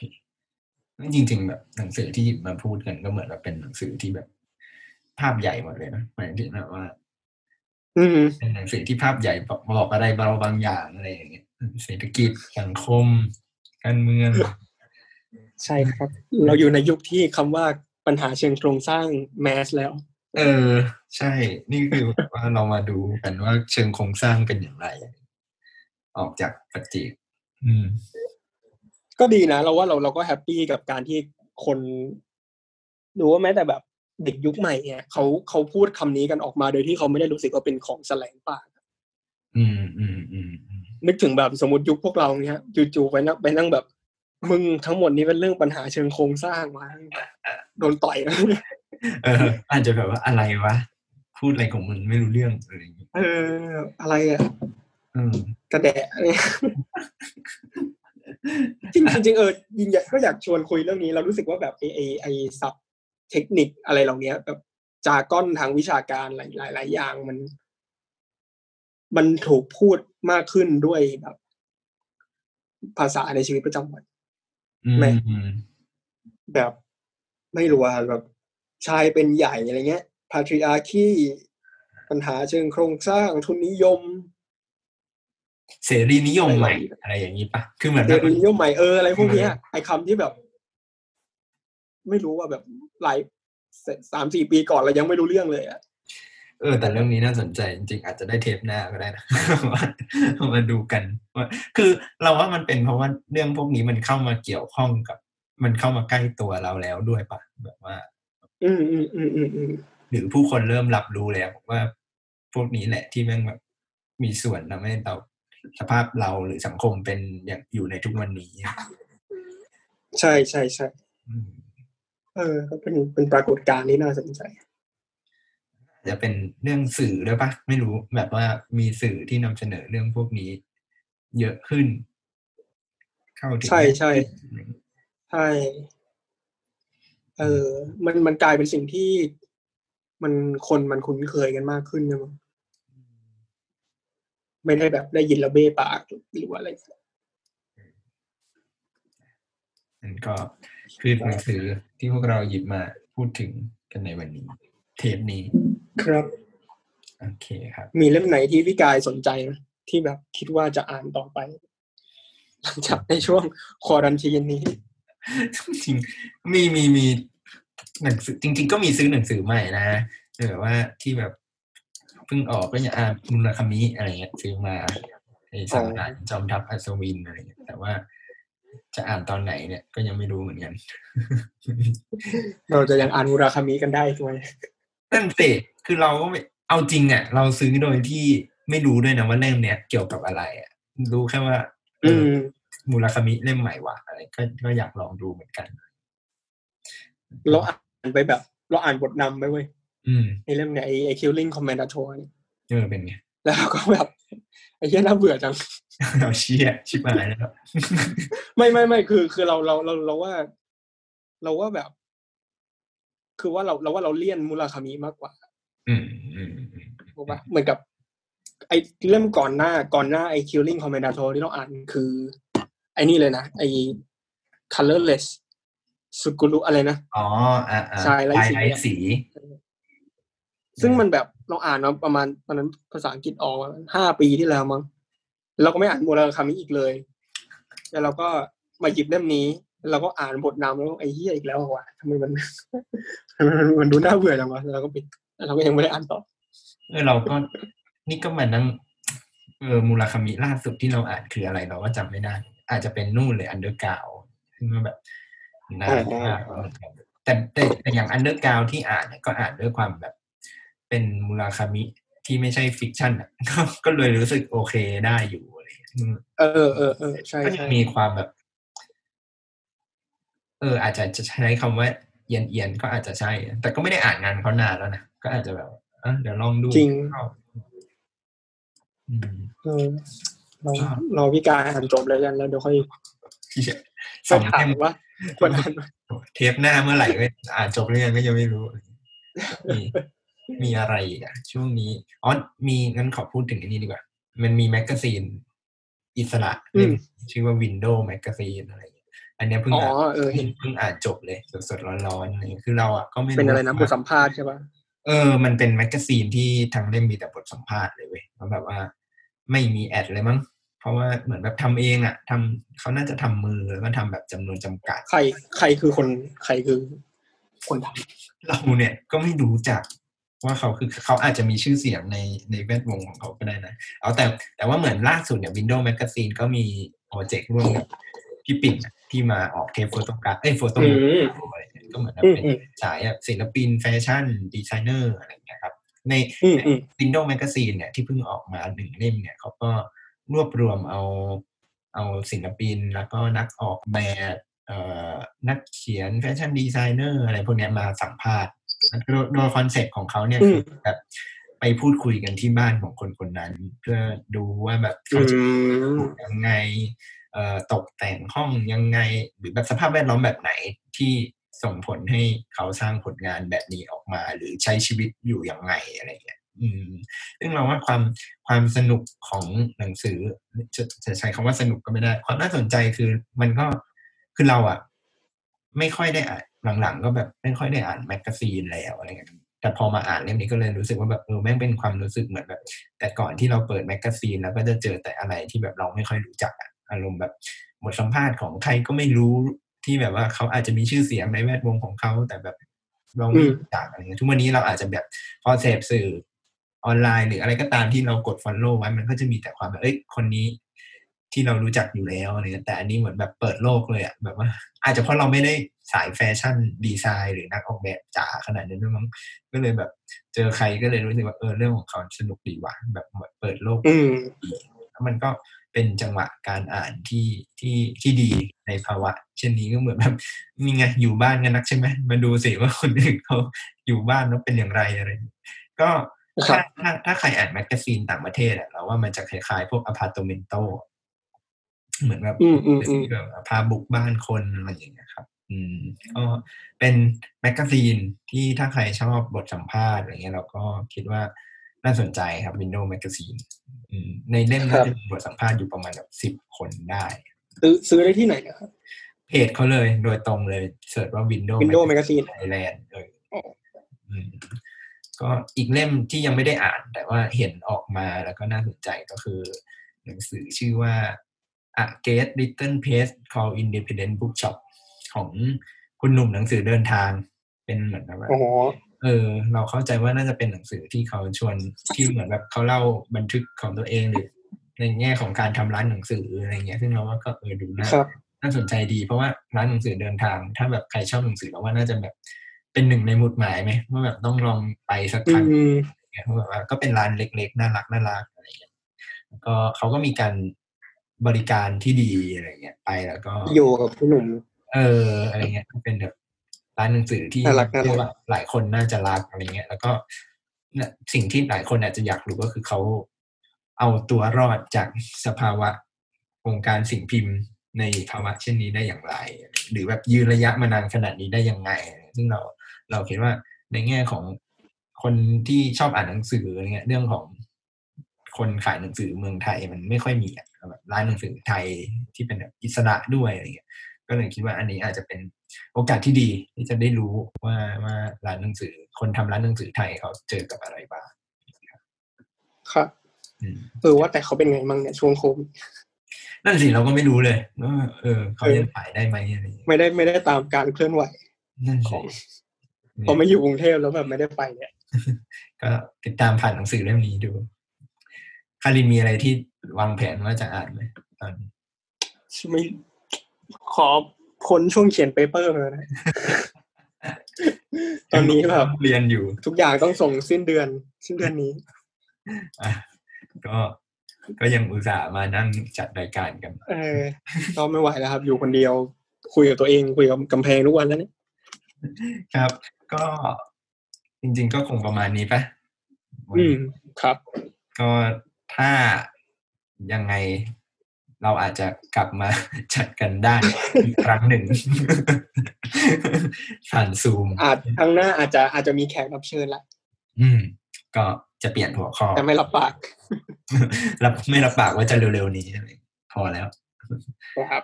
โอเคครับ ก็สำหรับวันนี้ก็ขอขอบคุณทุกคนครับ ที่คฟัรังบมาผถึมงตรงนี้ครับ รักษาสุขภาพกันด้วยครับ เช่นกันครับดีครับพบกันใหม่โอกาสหน้าครับครับสวัสดีครับ